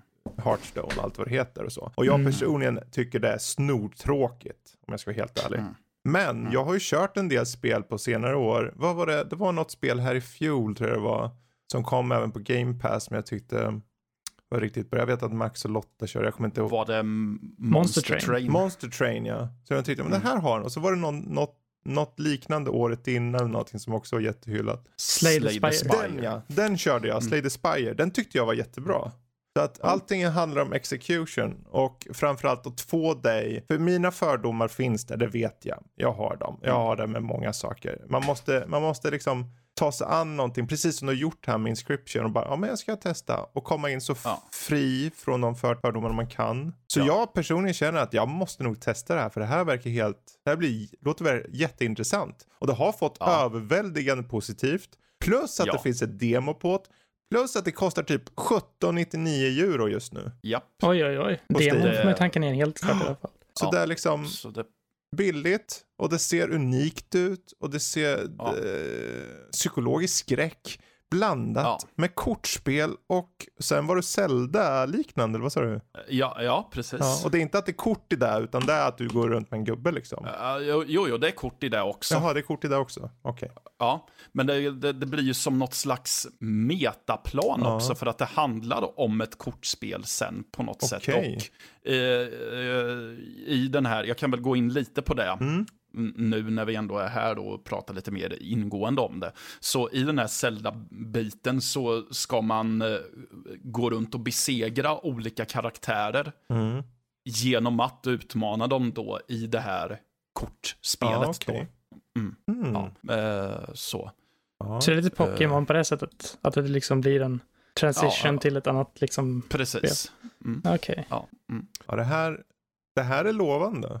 Jag vet inte om Mm. det här är någonting som kanske upp, kommer ens upp i Goti-sammanhang eller någonting. Men det känns i alla fall unikt i det jag ser. Så Mm. kul. Ska bli kul att testa Mhm. det. Mm. Ehm, Det var inte alls dyrt ändå. nej, verkligen Nej. inte. Nej, jag har varit själv förvånad över det. Mm. Så, men ja, så det, jag rekommenderar det. Mm. Mm. Och jag ska, ja, jag ska ruva lite på Goti-potentialen där också. Absolut. Mm. absolut. Eh, vad som har redan nominerats i Goti det är ett spel som heter Lost Words Beyond the Page. Just det, det var jag som nominerade Ja, det. det var det. Mm. Och det här är intressant för nu har vi tre personer här. Vi har alla kört det. Oj då. Jag har dock inte kört det jättemycket. Ja, jag har kört början. Kört Eh, spelet till viss del. Sen om man har kört mycket, lite eller allt eller inget, eh, knappt något. Det varierar. Men jag har Mm. kört typ två tredjedelar. Kanske 66-70% av spelet. Mm. Eh, Du hade precis börjat och känt på det lite Jesper och Matte har kört, igenom Kört, det. ja, två, tre kapitel eller något. Ja, jag. okej. Jag vet inte hur många det är, Mm. men Ja, det är en bunt. Ja, vad, vad känner du då Jesper? Vad, vad tycker du? Eh, jag känner ju att det har, eh, intress- eller den har väldigt så här, jag gillar de här sektionerna när man går runt på, man går ju runt på en storybok typ. Mm. Man hoppar mellan ord och Precis. får en berättelse lagd framför sig. Man spelar ju som den här unga tjejen som man enligt olika ord och sånt får man ju djupdöpa henne själv till vad man vill. Mm. Och hon ska heta i den här storyvärlden. Jag valde att hon skulle heta Robin Mm. Mm. tror jag. Eh, och hon eh, då eh, tar del av en, man tar del av hennes eh, liksom livserfarenheter med sin mormor som Mm. det verkar gå lite utför just nu för. Mm. Eh, jag ska inte säga för mycket om det, för det är mycket stor fokus på det här spelet, men hon eh, drömmer sig bort till den här fantasivärlden där hon eh, kan använda ord som hon hittar för att eh, till exempel eh, lyfta på objekt som kan ta sig uppåt och mm, ja, göra lite olika sådana saker som gör att de kan ta sig vidare i spelet helt enkelt. Precis. Och det är väldigt mycket fokus på att det är ett sidor-scrollande plattformsspel där du hoppar runt och tar del av en story där med Mm. Hon i den här världen. Eh, någonting som är för mig då, när jag, eftersom att jag har Switch-versionen av spelet, är att det känns rätt så ooptimerat för Switch av någon anledning. Det hackar Tråkigt. till helt plötsligt och Jaha. bara fryser upp lite grann. Mm. Eh, vilket kan vara lite, lite störande, men det är ju ingenting som egentligen förstör jättemycket eftersom det inte är någon riktig combat eller något sånt man ska säga. Mm. Eh, men eh, ja, eh, jag måste köra vidare mer på det, men jag känner att Precis. det ändå har i storyn där, precis som Mm. Guardians of the Galaxy. Det känns det som Mm. ett sånt spel som har story kanske, men jag, jag vet inte riktigt om jag, vad jag tycker om gameplayet helt och hållet än. Så det känns lite så här, kanske lite enkelt egentligen, Mm. inte så jättenytänkande på det planet, men Det är ju det är ett Ja. intressant, för du- som vi berättar, eller som du berättade, just det är ett tvådelat spel i det att du har berättelsen, när du läser hennes dagbok och hoppar på de olika orden så berättas det då vad som är i hennes riktiga liv, vad som försiggår. Ja. Och sen då när du kommer till det andra spelmomentet, då är det en fantasyvärld och då handlar det egentligen en berättelse mer som hon tar fram som jag fattar som. ja. Eh, så att det är liksom, och den berättelsen den, den spelar på hur hon känner i verkligheten. Ja, Eh, och, och så. precis. Ehm, jag, jag har kört väldigt mycket på det här, eller ganska långt. Och, och tycker, jag tycker mest om de här storybeatsen med dagboken. Eh, de, det känns fräscht faktiskt. Och framförallt så Mm. blir det, jag tycker det blir, det funkar. Det blir som en audiobook nästan som du spelar. Ja. Eh, Den, jag tycker att det är nästan lite märkligt hur väl de passagerna Mm. fungerar ändå. För jag kom på mig själv med, för jag tycker att det blir... För mig var det ju väldigt berörande efter ett tag, Mm. framför allt. För att ja, den går till ställen där, i- ja, precis. så. Och eh, jag satt och tänkte, men alltså ärligt talat, jag springer på ord. Mm. Hur, eh, hur hookad kan man bli dem? Men eh, ja, Ja, Mm. för mig så fallerar det dock lite på just fantasy-spelandet. För där blir det lite, okej. lite generiskt snarare. Det finns ju Mm. de här rent storymässiga beatsen som liksom, det, det har, det, de kommer, deras ursprung är ju från hennes verklighet så att säga. Eh, Mm. Men då, själva spelandet blir väldigt rudimentärt, väldigt så här förenklat, kanske nästan. Eh, det är inte super tight, det är, man ser verkligen att det här är super indie. Det känns ganska simpelt. Med det Ja. sagt, det är inte att det är dåligt heller. Jag känner att de har en tillräckligt, jag tror styrkan här att det inte det är inte så långa perioder. Du, när du kör det, det är inte så att du känner åh nej nu är det här igen i den här världen Estoria. Du kör det och det går ganska snabbt i regel att ta sig igenom. Så att mm. på ett sätt så blir det också en skön variation från när, för jag tänker att om man bara hade kört att du körde den här dagboken så mm. kanske det skulle ha blivit tråkigt efter ett tag för det blir lite same same it. Även om jag personligen, om jag ska erkänna, kände att jag vill gärna ha det hela tiden nästan. Faktiskt. Ja. Så, för det var dess unika plus att det var, de kunde ha fört in pusselmekanik där typ så. Lite mer pusselmekanik. Ja. Eh, det hade varit nice. Men överlag. Det var ju den här att du ska ta ord och så ska du sätta dem i. Jo, men jag menar i, bok, i dagboksspelandet ja. uh, där. där ja, men det är man ju det. Men man har, det finns ju så här ord som man ska plassa in på rätt plats. Ja, ja, men typ. det är ju betydligt mindre än till exempel på det andra. Du får uh, troll trollformelsord som du kan liksom använda i mm. fantasyläget. Det finns mm. mycket riktigt, men det är inte alls lika mycket. Um, mm. Jag gillar hon som läser in mm. texten också väldigt Verkligen. mycket väldigt eh, välkastat just ja. där, tycker jag. Ja, mm. exakt. Um, det, det. När det är som bäst så är det riktigt bra mm. faktiskt. Det, det, är mest att någonstans måste jag också basera på, men är det kul att spela? Och där mm. faller det ibland för mig faktiskt, känner jag. Ja, och det är ju det är fair. Det, alltså, jag, jag gillar ju... Jag har inte kört igenom det, jag har en sista biten kvar. Ja, jag gillar ju äh, fantasybitarna mm. också just eftersom att jag gillade hur det ändå speglade hennes egna erfarenheter så att det blir så tydligt att det här gör den här karaktären för att bearbeta mm. verkligheten Exakt. om man säger så. Äh, men sen håller jag väl med om att de bitarna kanske är lite väl basic. Mm. Jag tror att det hade nog, det, det, hade väl inte skadat om det hade funnits eh, lite mer utmanande gameplay i det. Kanske. Men jag, men jag funderar på om det kanske hade förtatt lite mer mm. av budskapet som spelet ja, vill få fram. och sen är det ju också att om de nu, det, fokuset är ju mycket på berättelsen och om du har för mm. mycket spelmoment så kanske det blir att du inte hinner riktigt tänka på det. Du vet om du, som i Ori till exempel när du kör så mycket, de mm. måste avlägsna storyn lite under de perioderna när det är mycket gameplay för att du måste koncentrera dig. Så om du, inte mm. om du slipper att koncentrera dig och istället har det väldigt mer basic som du säger till exempel så kanske mm. det istället lyfter storyn lättare. Ja. Det exempel. tror jag är grejen mm. med, jag tror att spelet inte till för att vara ett, liksom, det mest utmanande plattformsspelet Nej. i världen, utan det ska vara Nej. liksom, egentligen bara mm, liksom walk, walking mm. liksom simulator mer åt det hållet. Att Precis. du, äh, ja. Ja. Fast i, fast i ähm, sidskrollande perspektiv mm. istället.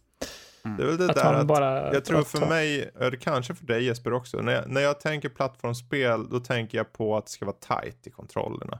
Och, jo. och här är det, det är lite väl floaty, det är lite, det är inexakt, lite, det känns lite så här, ibland så fastnar den på objekt när jag skulle gå fram i miljön. Det är lite så här, ja det är uppenbarligen ett, ett ett väldigt indiespel. Ja. Men med, det är ju Rihanna Pratchett som uh, har varit med och skapat den här berättelsen. Ja. Terrys uh, dotter va? Nej. Jajamän, hon har, hon, har hon har ju primärt skrivit mm. just uh, spelberättelser mm. har hon gjort. Uh, och det märks här så. tycker jag, för det är ju, det är mm. ju behållningen verkligen, berättelsen. Ja, och, och, Gud, ja. Mm. och just att det är rörande på sina ställen och så. Faktiskt. Ja. Så Lost Words, jag menar egentligen oavsett plattformandet. Det kostar 899 just nu. Det är 40% rabatt ja. på Steam. Jag menar, du får, jag vet inte hur långt det är på det stora hela, 8-9 timmar eller? Ja, något ja. sånt skulle jag gissa på. Det är faktiskt, det är mm. alldeles mm. utmärkt. Ja. Så testa det för guds skull om ni har liksom, några mm. timmar över. Man kan ta det i tre sittningar till tre timmars stycke eller någonting. Det är klart. Ja, men typ. Mm. Intressant, intressant. Um, Yes. Men nu, nu, nu ska jag och Matte luta oss tillbaka och eh, dricka lite gott medan vi ber vår gode Jesper att berätta om Sora. Smash. Ja, eh... är, hur, hur, upplever du just Smash? För det är den sista karaktären nu som kommer till Super Smash. Ja, det är mm. absolut äh... sista karaktären för hela Smash Ultimate mm. och kanske eh, för hela Smash överlag. Jag vet absolut, jag vet verkligen inte hur den ska överträffa Smash Ultimates eh, karaktärsroster i framtida spel. 89 karaktärer i Mm. det här spelet. Och, Men är det då, eh, måste- menar du då att de ska ja. överträffa, överträffa för att alla de var perfekta liksom? Eller mer att det är bara rostret i antal? Eller? Ja, typ mer i antal Ja. egentligen, tänker jag. Men det kan man väl Eh. göra, det är väl inga problem. Det är ju bara en antals, det är ju en kvantitetsfråga snarare. Jo. Men, eh, Jag måste Eh. fråga en sak bara. Är Sora en karaktär från något annat spel från början? Eh, ja. Kingdom Hearts. det är alla karaktärer i hela spelet. ja, Sora här är Eh. från Kingdom Hearts till exempel. Eh, eh, Ja, jo, alltså jag vet, ja, det var väl en dum fråga egentligen, för jag vet ju att alla karaktärer är karaktärer från något annat ifrån början, men... eh, Det är Kingdom Hearts pojken alltså. med det stora nyckelsvärdet, eller man ska säga. Keyblade. Men just det, tillbaka till honom ja, nu. Jag, jag är nyfiken på hur, hur skiljer sig han liksom från andra karaktärer? Han är först och främst eh, en väldigt floaty karaktär, så när han hoppar så eh, liksom blir det lite, alltså man märker att han har Svävar han lite, ner liksom då, eller vadå? ja, lite svävande Mm. effekt på det. Vilket, kan vara lite, vilket var lite märkligt för mig i början, för jag har inte kört så många floatiga karaktärer Mm. i det spelet innan. Eh, det som är största grejen med Sora dock är nog att han har, i luften så kan han göra tre hits kombos med sina normala aerials, aerial-attacker. Vilket eh, jag inte vet är jättemånga, jag tror inte det är någon karaktär som kan göra utom honom. Mm. Eh, han är väldigt lätt att plocka upp och bara spela också. Han känns verkligen som att man eh, spelar ett Kingdom, Hearts, eller Kingdom Hearts 1 combaten kan man säga. Det är väl inte den bästa combaten i Kingdom Hearts. Men jag tycker den väldigt, pass, passar väldigt bra i Smash-sammanhanget. Mm. Du har magi du kan använda av det med din neutral specialattack, Mm. B. Så när du kan eh, cykla igenom den, du kan ha, du har Fire, Thunder och Blizzard. Fire kan du, om du har den först, då kan du spamma den oavbrutet typ. Eh, och sen när du får Thunder så kan du göra tre åsk-smällar Mm. som, gör, eh, som är väldigt bra på att få folk av banan och döda tidigt. Sen har du eh, Blizzard som fryser folk. Så du kan eh, tajma in en smash-attack för att få dem av banan i rätt tid om det Mm bra med det. Men eh, ja, det känns lite så här märkligt nu att det här spelet har tagit slut nu efter jag vet inte, det, det har verkligen varit så här, varenda Nintendo, varenda Nintendo Direct och Nintendos eh, presentationer överlag, så väntar man, man väntar på sin allt alltid att ja just det, nu ska ju komma Smash också, det är liksom en standardgrej känns det som. Att de har en ny karaktär på varenda sån här Ja. grej. Nu kommer inte det vara längre, så jag undrar liksom, hmm, Men någonstans, jag menar, Eh. ett spel förr sig måste ju ändå stå på sina Ja. ben liksom. Och jag tror med det här rostret, det är ju inte som att ni behöver fler karaktärer riktigt. nej nej. Känner du att, eh, var han just, är det en bra avslutning liksom, den karaktären? Det tycker jag verkligen att han är, Mm. för jag känner att den karaktären är verkligen en sån wholesome karaktär i sig. Eh, Soras personlighet sån, han är liksom bring the end to darkness. Så det är lite av typ temat i eh, Smash Bros Ultimates eh, story mode också, Mm. World of Light, att du ska besegra mörkret. Jag tycker det passar väldigt bra och sen berättar de ju också i eh, den här videon att han var den mest önskade karaktären i hela serien, liksom Sen Super Smash Bros eh, för Wii U så hade de en sån här omröstning om vem som var Mm. vem de ville ha in liksom. Och då vann han den, men de kunde inte säga någonting för Disneys, de var inte säkra på att de kunde få det för Mm. Disneys eh, licens och sånt. Men eh, ja, jag tycker verkligen att de känns så. Och sen så är det en liten, lite kul att den banan där också som är med Sora är en eh, nu laglig bana i kompetitivt Super Smash Bros-spelande. Okej. Eh, Hollow Bastion eh, är eh, en så bra layout och symmetri på den att folk kan köra på den. Mm.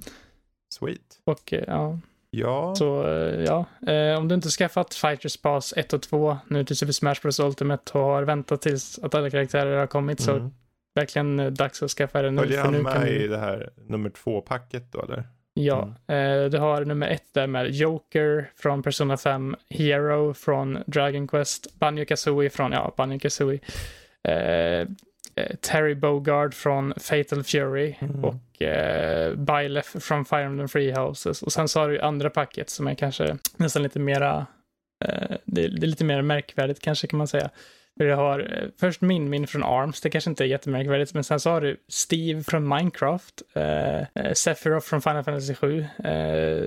Det var ju under Mm. Game Awards när man annonsade den. Och sen har eh, Pyra Mifra från Xenoblade Chronicles 2, eh, Kazuya från Tekken och då Sora Mhm. från Kingdom Hearts. Så det finns väldigt många legacy-karaktärer i det här spelet. Det är Mm. verkligen, det måste måste vara den största crossovern i nästan, jag kan, alltså det är om något medium alls så känns det som att liksom eh, i alla fall spelmediets största crossover Mm. någonsin måste det typ vara. Kan det säkert vara faktiskt. Ja. Ehm, Så det är verkligen så här, de har verkligen byggt upp ett, ett väldigt stort fightingspel med alla karaktärer känns unika Mm. och det ska jag verkligen ge dem cred för. Jag tycker de ska förtjäna verkligen, Sakurai förtjänar verkligen att vila nu ett år innan han börjar på något nytt. för han har verkligen jobbat konstant. eh, Jag menar, de, med all säkerhet så är det ju den här Smash som, den här Smash behövs bara till Switch. De kommer förmodligen inte släppa någon mer Smash förrän nä, kanske nästa generation då. Ehm, och det är väl lika bra, jag menar, det, det räcker ju. De har ju underlaget här, det är onödigt att börja på nytt på samma system. Men eh, Sora alltså, eh, om ni inte har testat på honom redan, gör det för tusan. Eh, då tar vi och hoppar vidare till lite film kanske. Ja, för jag är lite nyfiken nu. Om vi börjar med den gode Jesper här. För jag, Ja.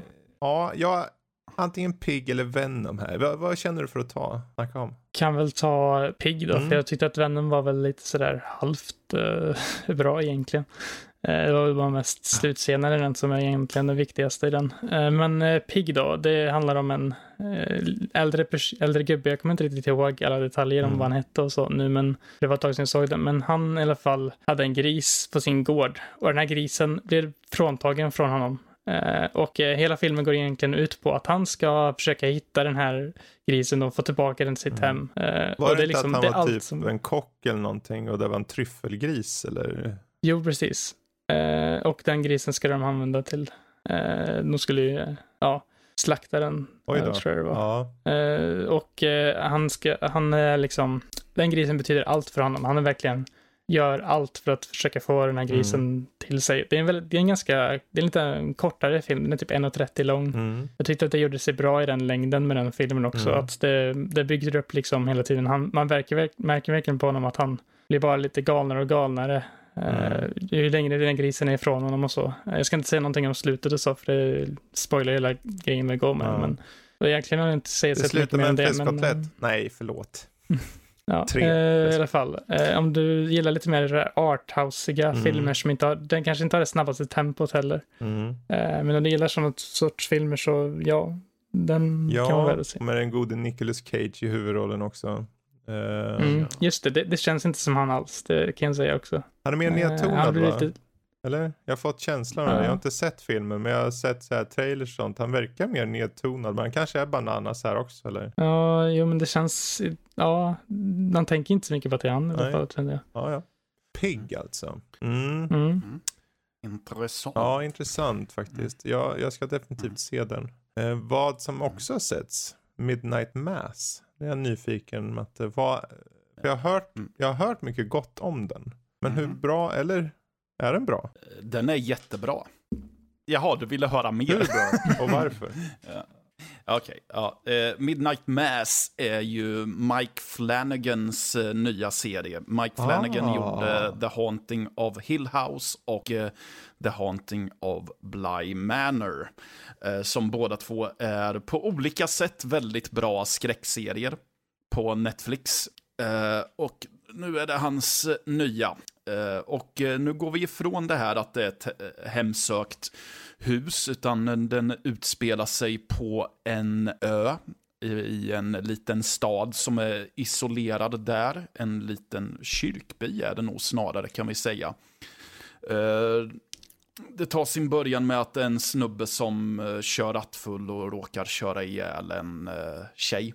Och så när han är villkorligt frigiven så åker han tillbaka till sin familj som bor på ön. Och ja, allting går sin lilla gång tills det kommer en ny präst till eh, byn och börjar hålla i predikningarna. Och då börjar märkliga saker hända.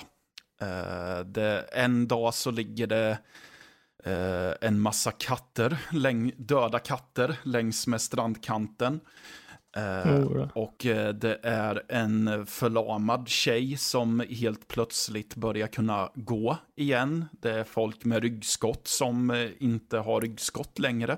Och allt det här har ju skett efter att de har varit på gudstjänster i kyrkan med den här nya prästen då. Och den är, mm, ja, och då blir det lite så här, aha, är han, är det, eh, Jesus återkomst som är på gång? Eller vad är det frågan om egentligen här? Eh, händer det här på riktigt eller vad... Ja, helt enkelt vad är det som sker? Eh, Ja. det är en, den är ju marknadsförd väldigt mycket som en skräckserie och den har väldigt mycket sådana element här och var. Men den är inte riktigt, eh, vi kan väl säga så här, den, den är inte det spektaklet som man tänker att en skräckserie möjligen är. Det, det vill säga att det är en massa jump scares och läskiga spöken och monster och Är grejer. inte det ganska, Utan en, det är ganska tydligt uh, Flanagan. Han brukar ju Ja, gilla alltså hålla det- på saker. Ja, han håller väldigt mycket på det, och vilket gör att när saker väl sker så är effekten mycket större. Och vad, han framförallt, vad det framförallt är som gör det tydligt honom, det är att det är ett stort karaktärsfokus. Alltså, det, han gör så grundliga karaktärsporträtt på de karaktärerna som är viktiga i historien och du, du känner både positivt och negativt med flit för vissa. Som, det finns några karaktärer jag tycker väldigt mycket om och som har väldigt rörande personkemi emellan sig. Alltså på riktigt eh, rörande. Mm. Den blir väldigt emotionell på några ställen. Och eh, man har också framförallt en karaktär som man tycker så fruktansvärt illa om. För hon är så oerhört osympatisk. Det är någon sån här überkristen, über, Ja. eller rättare sagt überreligiös ska jag snarare säga person. kanske. Ja, eh, exakt, exakt så. De är jobbiga. Och, eh, ja, och och hon är så... Hon och hon är det på... Och det, Nästan stereotypiskt så här. Eller, nej men alltså, det, det, hon, är, hon är osympatisk på ett så bra mm. sätt så. Alltså att man... Hon är trovärdigt osympatisk. Det, det är så att, det, det, fan den här människan finns ju Mm. på riktigt. Och det är ju för jävligt att de här får finnas egentligen. Jo, men eh, så. sånt är viktigt tycker jag. att Om de ska vara osympatiska så ska de vara bra. De ska Eller kännas grundade i sin, liksom varför de Ja. är så. eh, I den mån det går Ja, att att visa Ja, det. men Inte bara slänga ut sig or, orimliga eh, antaganden Mm. på grejer och sånt. Ja men exakt, och de, det är väldigt tredimensionella karaktärer Mm. ändå. Så att det, de känns väldigt mänskliga allihopa och eh, det finns även karaktärer som man bara tänker rent spontant att ja men det där är väl en, eh, ett sluskigt rövhål. Men så inser man att aha nej, det där är ju väldigt fint Mm. egentligen. Så eh, han, ja, det, det märks att han bryr sig, att han lägger väldigt mycket tid på sina Mm. berättelser och framförallt på sina karaktärer. Så att vi, så att det, det känns som att det, det, ja, men det här handlar om människor Mm. ändå. Så. Vilket också gör att när det, de här eventuella övernaturliga grejerna sker, eller när de övernaturliga grejerna Mm. sker, så får de en mycket starkare effekt. Så han, han, han jobbar på de dissonanserna Mm. väldigt bra, tycker jag. Så ja, det är sju avsnitt och alla avsnitt är på strax över en Okej. timme. Mm. Mm. Och det är, ja, Jag måste se det här. Bra. Jag vet inte varför, jag har ju Ja. hört om den. Men det är just Mm. det här, åh det är så många avsnitt. Men inte så mycket att det Var är många, men den det är väl Netflix va? Är det? Netflix är det. Precis. Det är en timme, men det här, jag ska se den. Jag är svag Ja. för Mike Flanagan måste jag säga. G- Jag med. Alltså jag hade ju nästan, alltså den här hade ju nästan flugit eh, under Mm. radarn för mig. Utan det var en kompis som eh, sa, ja har du sett Midnight Mass? Nej. Ja, det är ju Mike Flanagans nya, jaha, då vet jag vad jag Mm, gör härnäst. Ja, Ja. för jag, jag är väl en av de få kanske, men eh, jag tyckte väldigt mycket om hans Dr. Sleep. ja, jag har faktiskt inte sett den än. Ehm, ja, den är lite så här, den, den, det finns många och det finns med rätta säkert att vissa inte tycker den är bra. Jag, jag tyckte att han höll i den, för det är ju, det är ju väldigt mycket Stephen King på det sättet att det ibland är fånigt på ett sätt. Mm. Men när han håller i scener och när olika karaktärer dör och så på olika sätt, till och med barn och så. Och det, det, den filmen gjorde att jag bara, ja, det här är bra. Och då visste jag redan att den var bra, för jag tyckte Haunting of Hill House var fenomenal. Oh ja, den är... Eh, och han har ju gjort film Men- innan. Och jag vet han gjorde den här Ouija Origin of Evil som är typ andra filmen i, i Ouija-serien. Jaha, den. Och jag tänkte jämt, innan jag, för jag hade sett första filmen och den var avskyvärt usel tyckte jag. Jag tyckte den var Ja. superdålig. Eh, Och så finns det en trea också, så visste jag att det fanns en två. Men jag visste att han hade, eh, han hade regisserat den. Och jag tänkte, ja, men jag chansar att se tvåan också. Det är inte den bästa av filmer, för det är en så här beställningsjobb från uh, filmbolaget förmodligen. Men nog tusan märker man direkt att det ökar kvaliteten. Eh, om jag inte missminner mig var det han som gjorde Geralds Game precis. också. Och den tyckte jag också om faktiskt. Exakt. Jag har inte hört så många prata om den, men jag gillade den oerhört mycket. Den, den håller han ju på mycket också. Det är mycket den här ja. atmosfären och att någonting förebådande. Det känns så förebådande allting. Mm. Ja. Ehm, Och eh, han, han är också duktig på att vil, kunna vila i att nej, men det behöver inte hän- hända Mm. saker hela tiden heller. Saker får gärna ligga och gro väldigt mycket. Mm. Och sen skruvar vi upp det successivt. vet du att Så. hans nästa projekt är en serie som heter The Fall of the House of Usher? Och Edgar Allan Poe. Ja, det är då, tydligen Mm. ska det vara en, så här, en opera som har baserats på huset Ushers undergång som han gör då till film. Ja. Eh, Men det är ju Poes berättelse då. Och där, Edgar Allan Poe möter Mike Flanagan, nästa projekt. Det, Jag tycker ja, vi ska vara lite hype där. Om man gillar eh, jag, tyck, skräck. jag tycker det. Jag, Gotisk. jag, gill, Eh, jag gillar den berättelsen Mm. också. Gör jag. mm. Jag gillar så här psykologiska saker. Och det verkar vara mer psykologiskt Oh, ja. än typ så här typisk typ jump skräck. För det är inte jag liksom. Jag blir inte Ja. liksom tänd på det. Precis. Så, så, Nej. Alltså det, det, det, han, det, det kan väl förekomma grejer som skulle kunna kategoriseras som jump scares ibland, men jag tycker oftast att de är väldigt legit Mm. gjorda. Eh, De är gjorda på det sättet att det är du själv som tittare som får reagera Mm. på det. Och att det inte är att han har gjort en, ett jättehögt skrämselljud direkt. Mm. Eh, och så, ja, det, det kan vara lite våldsamt ibland Mm. också dessutom, men eh, ja. Okej, men Midnight Mm. Mass i alla fall. Finns på Netflix. Se det. Särskilt om ni Ja. gillar eh, den här genren. Definitivt. Bra, bra, bra. Ehm, vi är ändå inne på lite skräck, Matte. Mhm. Malignant. Ja, Malignant ja. Och, ja, vad är premissen här då? Premissen är att vi har en kvinna som eh, har det lite jobbigt för hon upplever att folk dör. Alltså hon ser mord ske som om hon befinner sig i samma rum som eh, mördaren när dåden utförs. Eh, Det är väl just det som är premissen.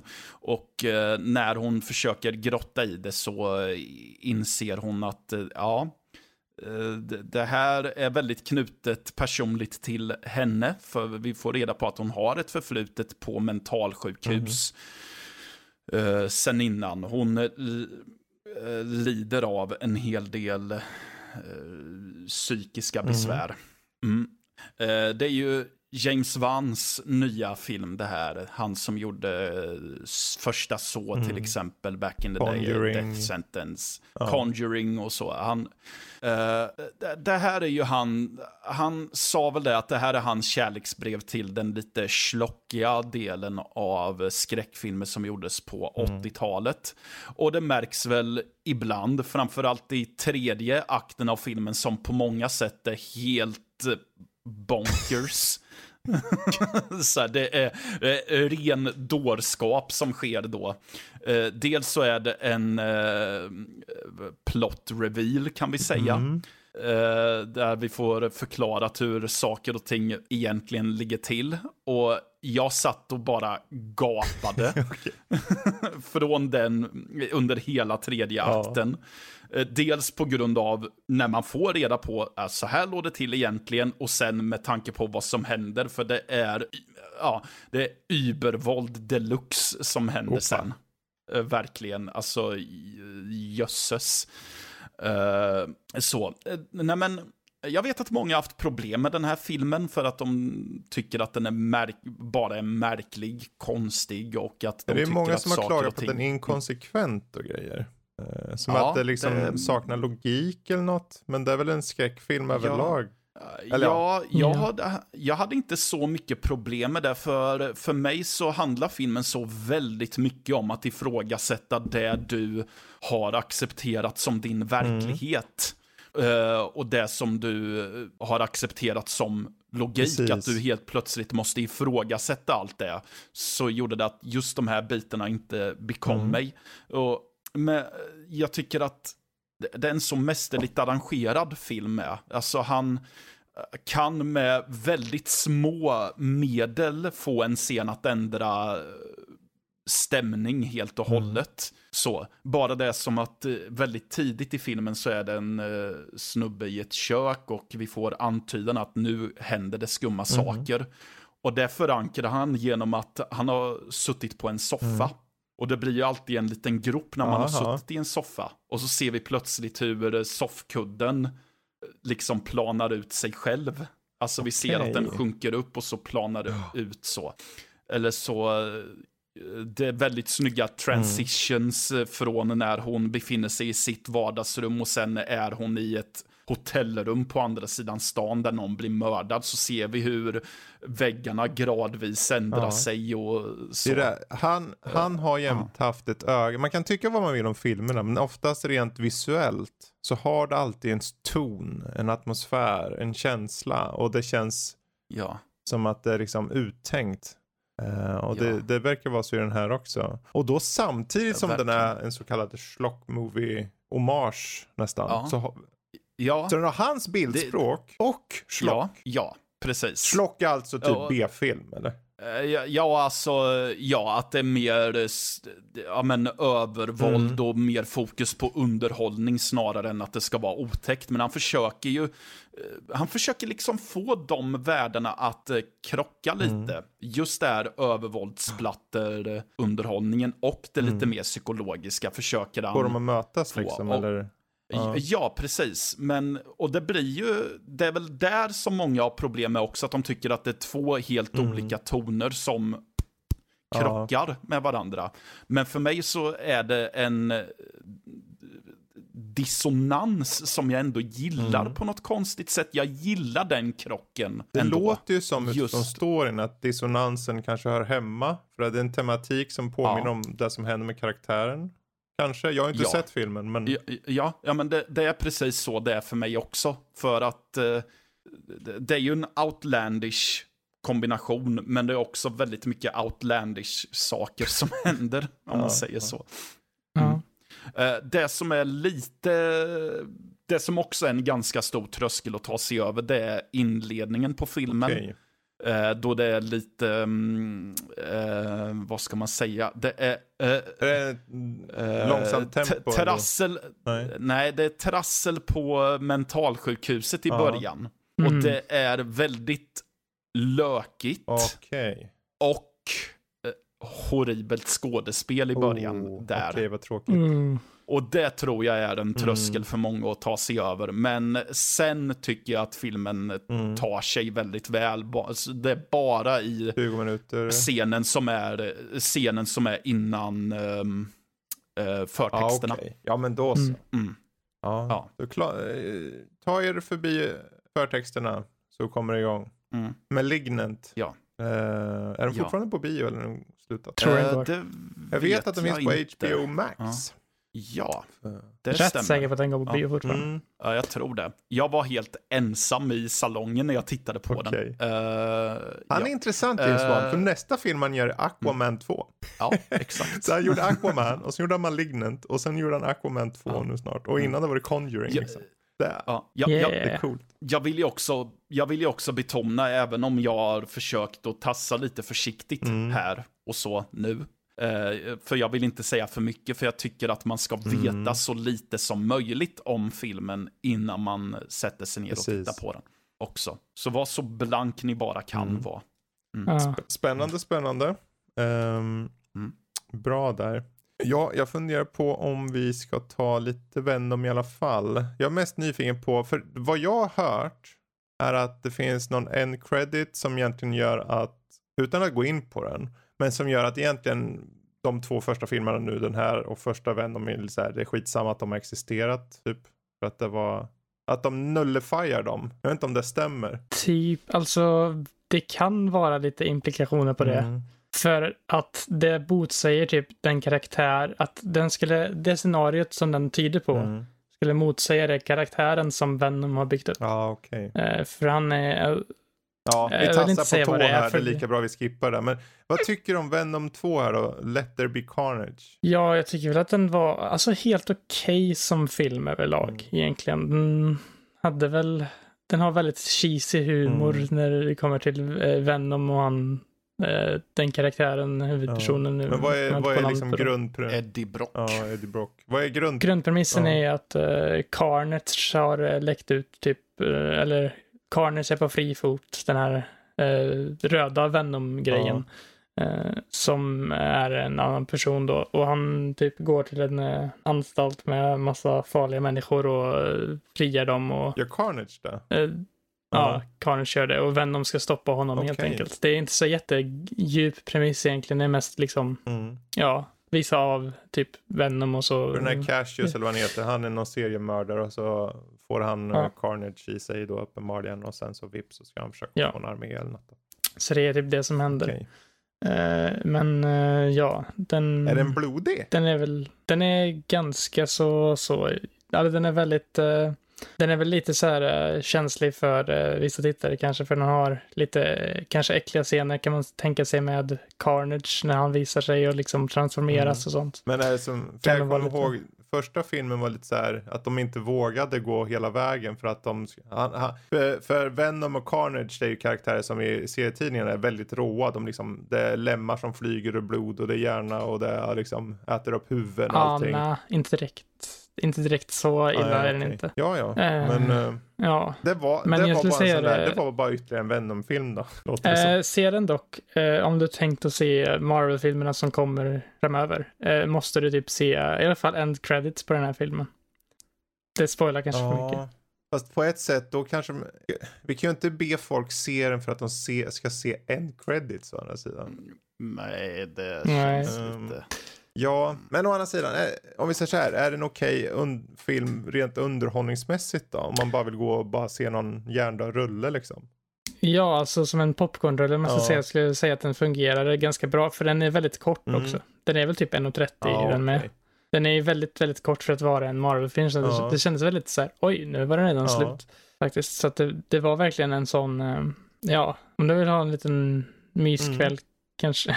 Ja. myskväll med den, men ja. Eh, Det finns ju inte, just nu känns det som att det inte går så jättemånga filmer så, så det kan vara skönt att bara, ja men jag vill ha något lite hjärndött. Vi går och ser Venom och då kan det funka kanske. Det är nog bättre än att se till exempel Titan eh, då i så fall. Den är i, verkligen, det är också skräckfilm. Ja, vad handlar Eh. ti- Titan om? Eller Titane? Det handlar om en eh, psykiskt sjuk tjej kan man väl egentligen säga. Hon, det börjar med att när hon är barn så blir, är hon irriterande mot sin pappa i bilen så hon eh, så han kör av vägen och eh, hon får eh, stöter på huvudet på eh, titan så hon får ett titanplantat i, eh, i sin hjärna. Och sen blir hon eh, Sen flash forward en massa år tills hon är vuxen och eh, man får se henne. Eh, hon är nu en eh, typ porrstjärna hos en bil. Hon är liksom på så här biluppvisningar säger hon och typ strippar på bilar och grejer. Och sen när hon har gjort klart det så får man se att hon har typ samlag med en bil.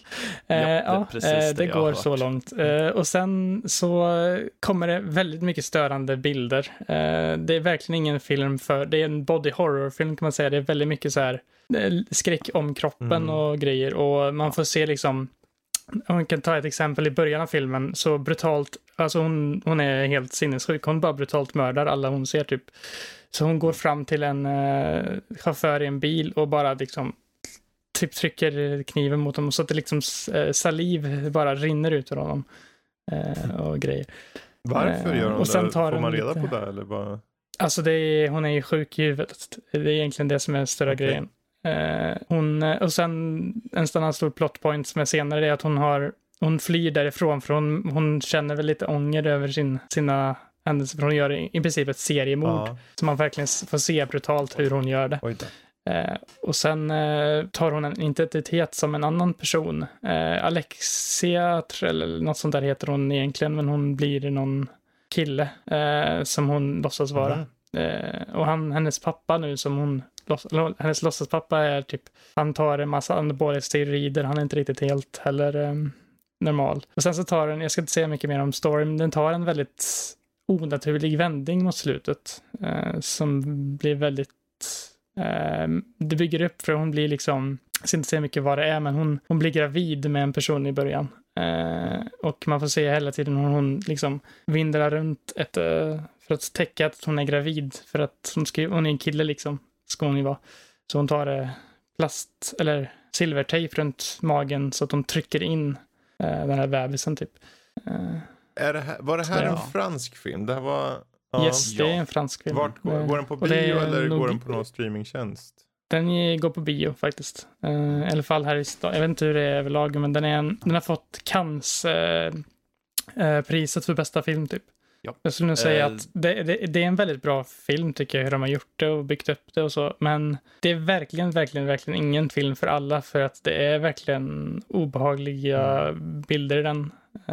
Och om du är allergisk mot eh, liksom saker med som kan vara skadligt mot kroppen om man ska säga och sånt så kolla inte på den med. Men om du vill ha en liten un, väldigt unik arthouse-upplevelse så eh, gå och se Mm. på den. Ja, alltså, jag har ju den här filmen på min lista sedan ett tag tillbaka Mm. nu. Eh, just för att jag gillar den här arthousiga skräckvågen, eller vad man ska säga, som har kommit lite nu. Mm, ehm, och jag är väldigt förtjust i just body horror, Mm. just där med saker och, ne- som drabbar den Mm. mänskliga kroppen. Så. Eh, så jag, jag ja. Ja. Jag, har, jag, jag den såg trailern på den här för Mm. ett tag sedan, men jag vet inte om jag skulle se den på bio. Men jag, jag kommer definitivt se den förr eller senare, det tror jag. Mm. Um, Okej, men t- tog vi lite titan där samtidigt. Jättebra. Eh, jag tänkte vi ska ta Mm. en sista grej och jag, jag tänker ta den slotten.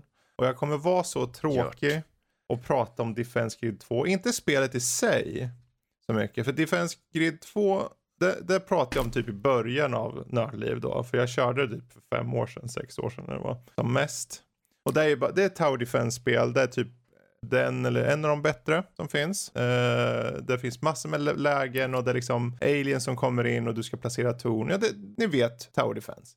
Jag har ju hållit mig borta från Defense Grid länge nu. Jag, mest för att på alla plattformar som jag har haft det har jag 100%are. Och sen kom den där jävla Danny och sa Men har du inte kört Defense Grid 2 på Playstation? Ja, och jag bara, ja, men det, jag det kostar så mycket. Och just när jag kollar så har de nedsatt priset så mycket så det kostar typ 40 spänn. så eh, jag föll dit. Ja. Hur många timmar? Jag vet inte, men ja, alltså det var ju typ bara igår eller förrgår. Bara en dag sedan. Typ någonting. 20, 48 timmar. Ja, jag har kört sedan dess. Nej, men jag, jag tänkte jag skulle känna på det och Danny sa att du ska känna på det och då ses vi imorgon. Och mycket riktigt så körde jag en stund. Eh, jag tog 36 trophies på en gång. Ja. Och jag tänkte, det här är ju inte bra. Men på ett sätt, jag kunde liksom, du vet ibland när man bara kommer in i läget, vi bara åh, jag kan softa, jag kan göra annat samtidigt som jag spelar. För mig är det det här. För jag har på mig sån här, eh, nå, jag hade på någon podcast, någon annan podcast, någon snackade om liksom gick i, i djupet på Dune-filmen och berättade liksom jämförelse med boken. Jag kunde spela spelet samtidigt som jag kunde lyssna på riktigt. För oftast jag blir jag ganska lätt disträ. Så om jag sitter med Far Cry, då kanske jag kan köra lite så här poddar. Men överlag i spel som Guardians, det går ju inte. Eller vilket spel som helst Nej. sådär. Men här, det är just du, du placerar ut och sen fortsätter de med hården komma och så tittar och softar, du äter någonting, du tar det lugnt. Det är för mig en safe zone som jag förstår nu. Och med den här, ja, jag har beslutat jag ska 100% den här skiten också. Platinum-trofén. Ja, jag hoppas kunna göra det. Och det innebär i så fall om jag gör det att jag tagit det på alla plattformar. Xbox, Det blir liksom PC, Guinness rekordbok där. Eh, Switch. Jag tror jag har det på Epic också faktiskt. Det var gratis en gång. Ja. Det var gratis. Ja. Är det läge Säkert. för en intervention? Jag tror eller det. vad? Det är sjukt, jag vet. Men jag, vet, jag, kan, jag kan inte sätta fingret riktigt på vad det är som gör det. Ibland så har man bara en genre som man bara liksom, jag vet inte vad ni har för någon genre som ni bara, "Ja, men det här, när jag spelar det här, då mår jag bara bra spel. Jo då, det har jag. Uh, peka, Mm. klicka, äventyr är ju en sån genre för Precis. min del. Är det. Och det är så, man har den där genren. Och, och här, för mig så är det inte, jag kan säga för min del, jag tycker om Tower Defense, men jag tycker inte om all Tower Defense. Det måste vara, det måste ha precis rätt nivå allting. Och Defense Grid 2, när jag, när jag startade upp det då häromdagen, igår kväll eller när tusan det var, jag bara, jag är hemma igen. Jag är hemma igen. ja, och Danny ja, nu sitter du där. Nu är det kört. Ses om tre år så. Men- ja. Men visst är det gott när man tar sig an ett medie som man inte har gjort Mm. på ett tag. Eller någon produkt så. Och eh, den här känslan av att, ah, men fan vad jag älskar Mm. det här egentligen. Jo, verkligen. Det är det här och Civ för Ja. mig, typ. Mm. Det jag vet inte vad det. Ja. Det är den där, jag tror för min del, om jag ska försöka liksom brygga ner det till vad det kan vara, är just att det finns alltid ett nytt sätt att göra det. Det finns alltid ett nytt sätt att placera torn, det finns alltid nya sätt att uppgradera. För du kan få, du, till exempel måste du, alla de här tornen, du kan uppgradera dem i tre faser. För att få, få vissa trophies, eller achievements eller vad man vill kalla dem, så kanske du måste ha, ja du ska vinna spe, den här banan, men då måste alla vara på den lägsta nivån bara på tornen. Så det blir, då blir det svårt. Men det, jag vet att det går i och med att jag har tagit det jäkla achievementet på alla andra plattformar. Så jag tänker, ja, men om jag, då, då, då ska det ju gå uppenbarligen. För jag har gjort det förut. Ja. Så eh, jag sitter fast, jag är fast på kroken igen. Förlåt, tack och förlåt. Eh, men Defense Grid, nu är det kört för mig på Playstation också. Och det var egentligen det. Faktiskt. Ja. Eh, Jag tänker vi ska ta och runda av här. Vi ska prata mer om, eh, framförallt tänkte vi skulle prata lite mer om eh, Deltarune Chapter 2 bland annat. Vi tar det för Patreons nu här efter. Och är det som sagt att ni inte fortfarande är en Patreon så är det bara hoppa in på Patreon, sök på Nördliv, bli en eh, patron som heter Patreon. Ja. Så, och ta del av allt innehåll och framförallt de här eh, avsnitten av Nördliv där vi är på video och allt vad det heter. Men Ja. det är väl egentligen allt då. Ja. ja. ja. Eh, om ni inte är med i vår Discord redan så eh, gå in på uh, Nördlivs första Mm. sida eh, och så ser ni där på höger sida så finns det en uh, Discord uh, plansch eller vad man ska Mm. säga och det finns en connect-knapp där så bara klicka på den så kommer du direkt in i vår server. Jättebra. Och här kommer vi ha bland annat eh, lite omröstningar och sånt så kan du, du kan delta i lite olika kon- konversationer. Mm. Och den här veckan kommer det vara eh, vilken är din favoritskräckfilm genom Mm. tiderna? Eh, Det kommer vara Så, precis eh, håll gärna lite halloween-tema. Vilken av de här skräckfilmsklassikerna är er, eller era, man får välja flera, eh, favoriter. Mm. Så hopp in där, precis som den gode Jesper säger, och ta del av bubblet och omröstningarna. Vi gillar omröstningar här, det är kul. Eh, då Ja. får man svart på vitt vad det, hur allting exakt är, för det är så det funkar med omröst, omröstningar. Det som ligger på topp, det är alltså det bästa som någonsin har gjorts genom tiderna, alla kategorier. Eh, typ så. ja. Ja, ja, ja. Oavsett, Vi, vi, har, vi har facit. Vi har facit. Uh, apropå, och en sista släng. Glöm inte Instagram, tävling, just nu, Fallout-prylar. Hopp ut, skriv lite svar, följ och gilla. Och så har ni chans att vinna. Det är två paket som ligger där med prylar. Ganska sköna prylar faktiskt. Ja. Som kan vara skönt att ha med sig ut i Ja, ödelandet. precis. Mm. Där sa du det rätta ordet. Din gamla Jag höll på att säga norsk där. Han är med mig här i bakgrunden och sniffar med sin nos. Ja, Jag vet inte vad det här betyder. Vi avslutar nu. Tack allihopa där ute. Mm. tack Jesper, tack Matte och Mm. hej då allihopa. Hej då. Hej då.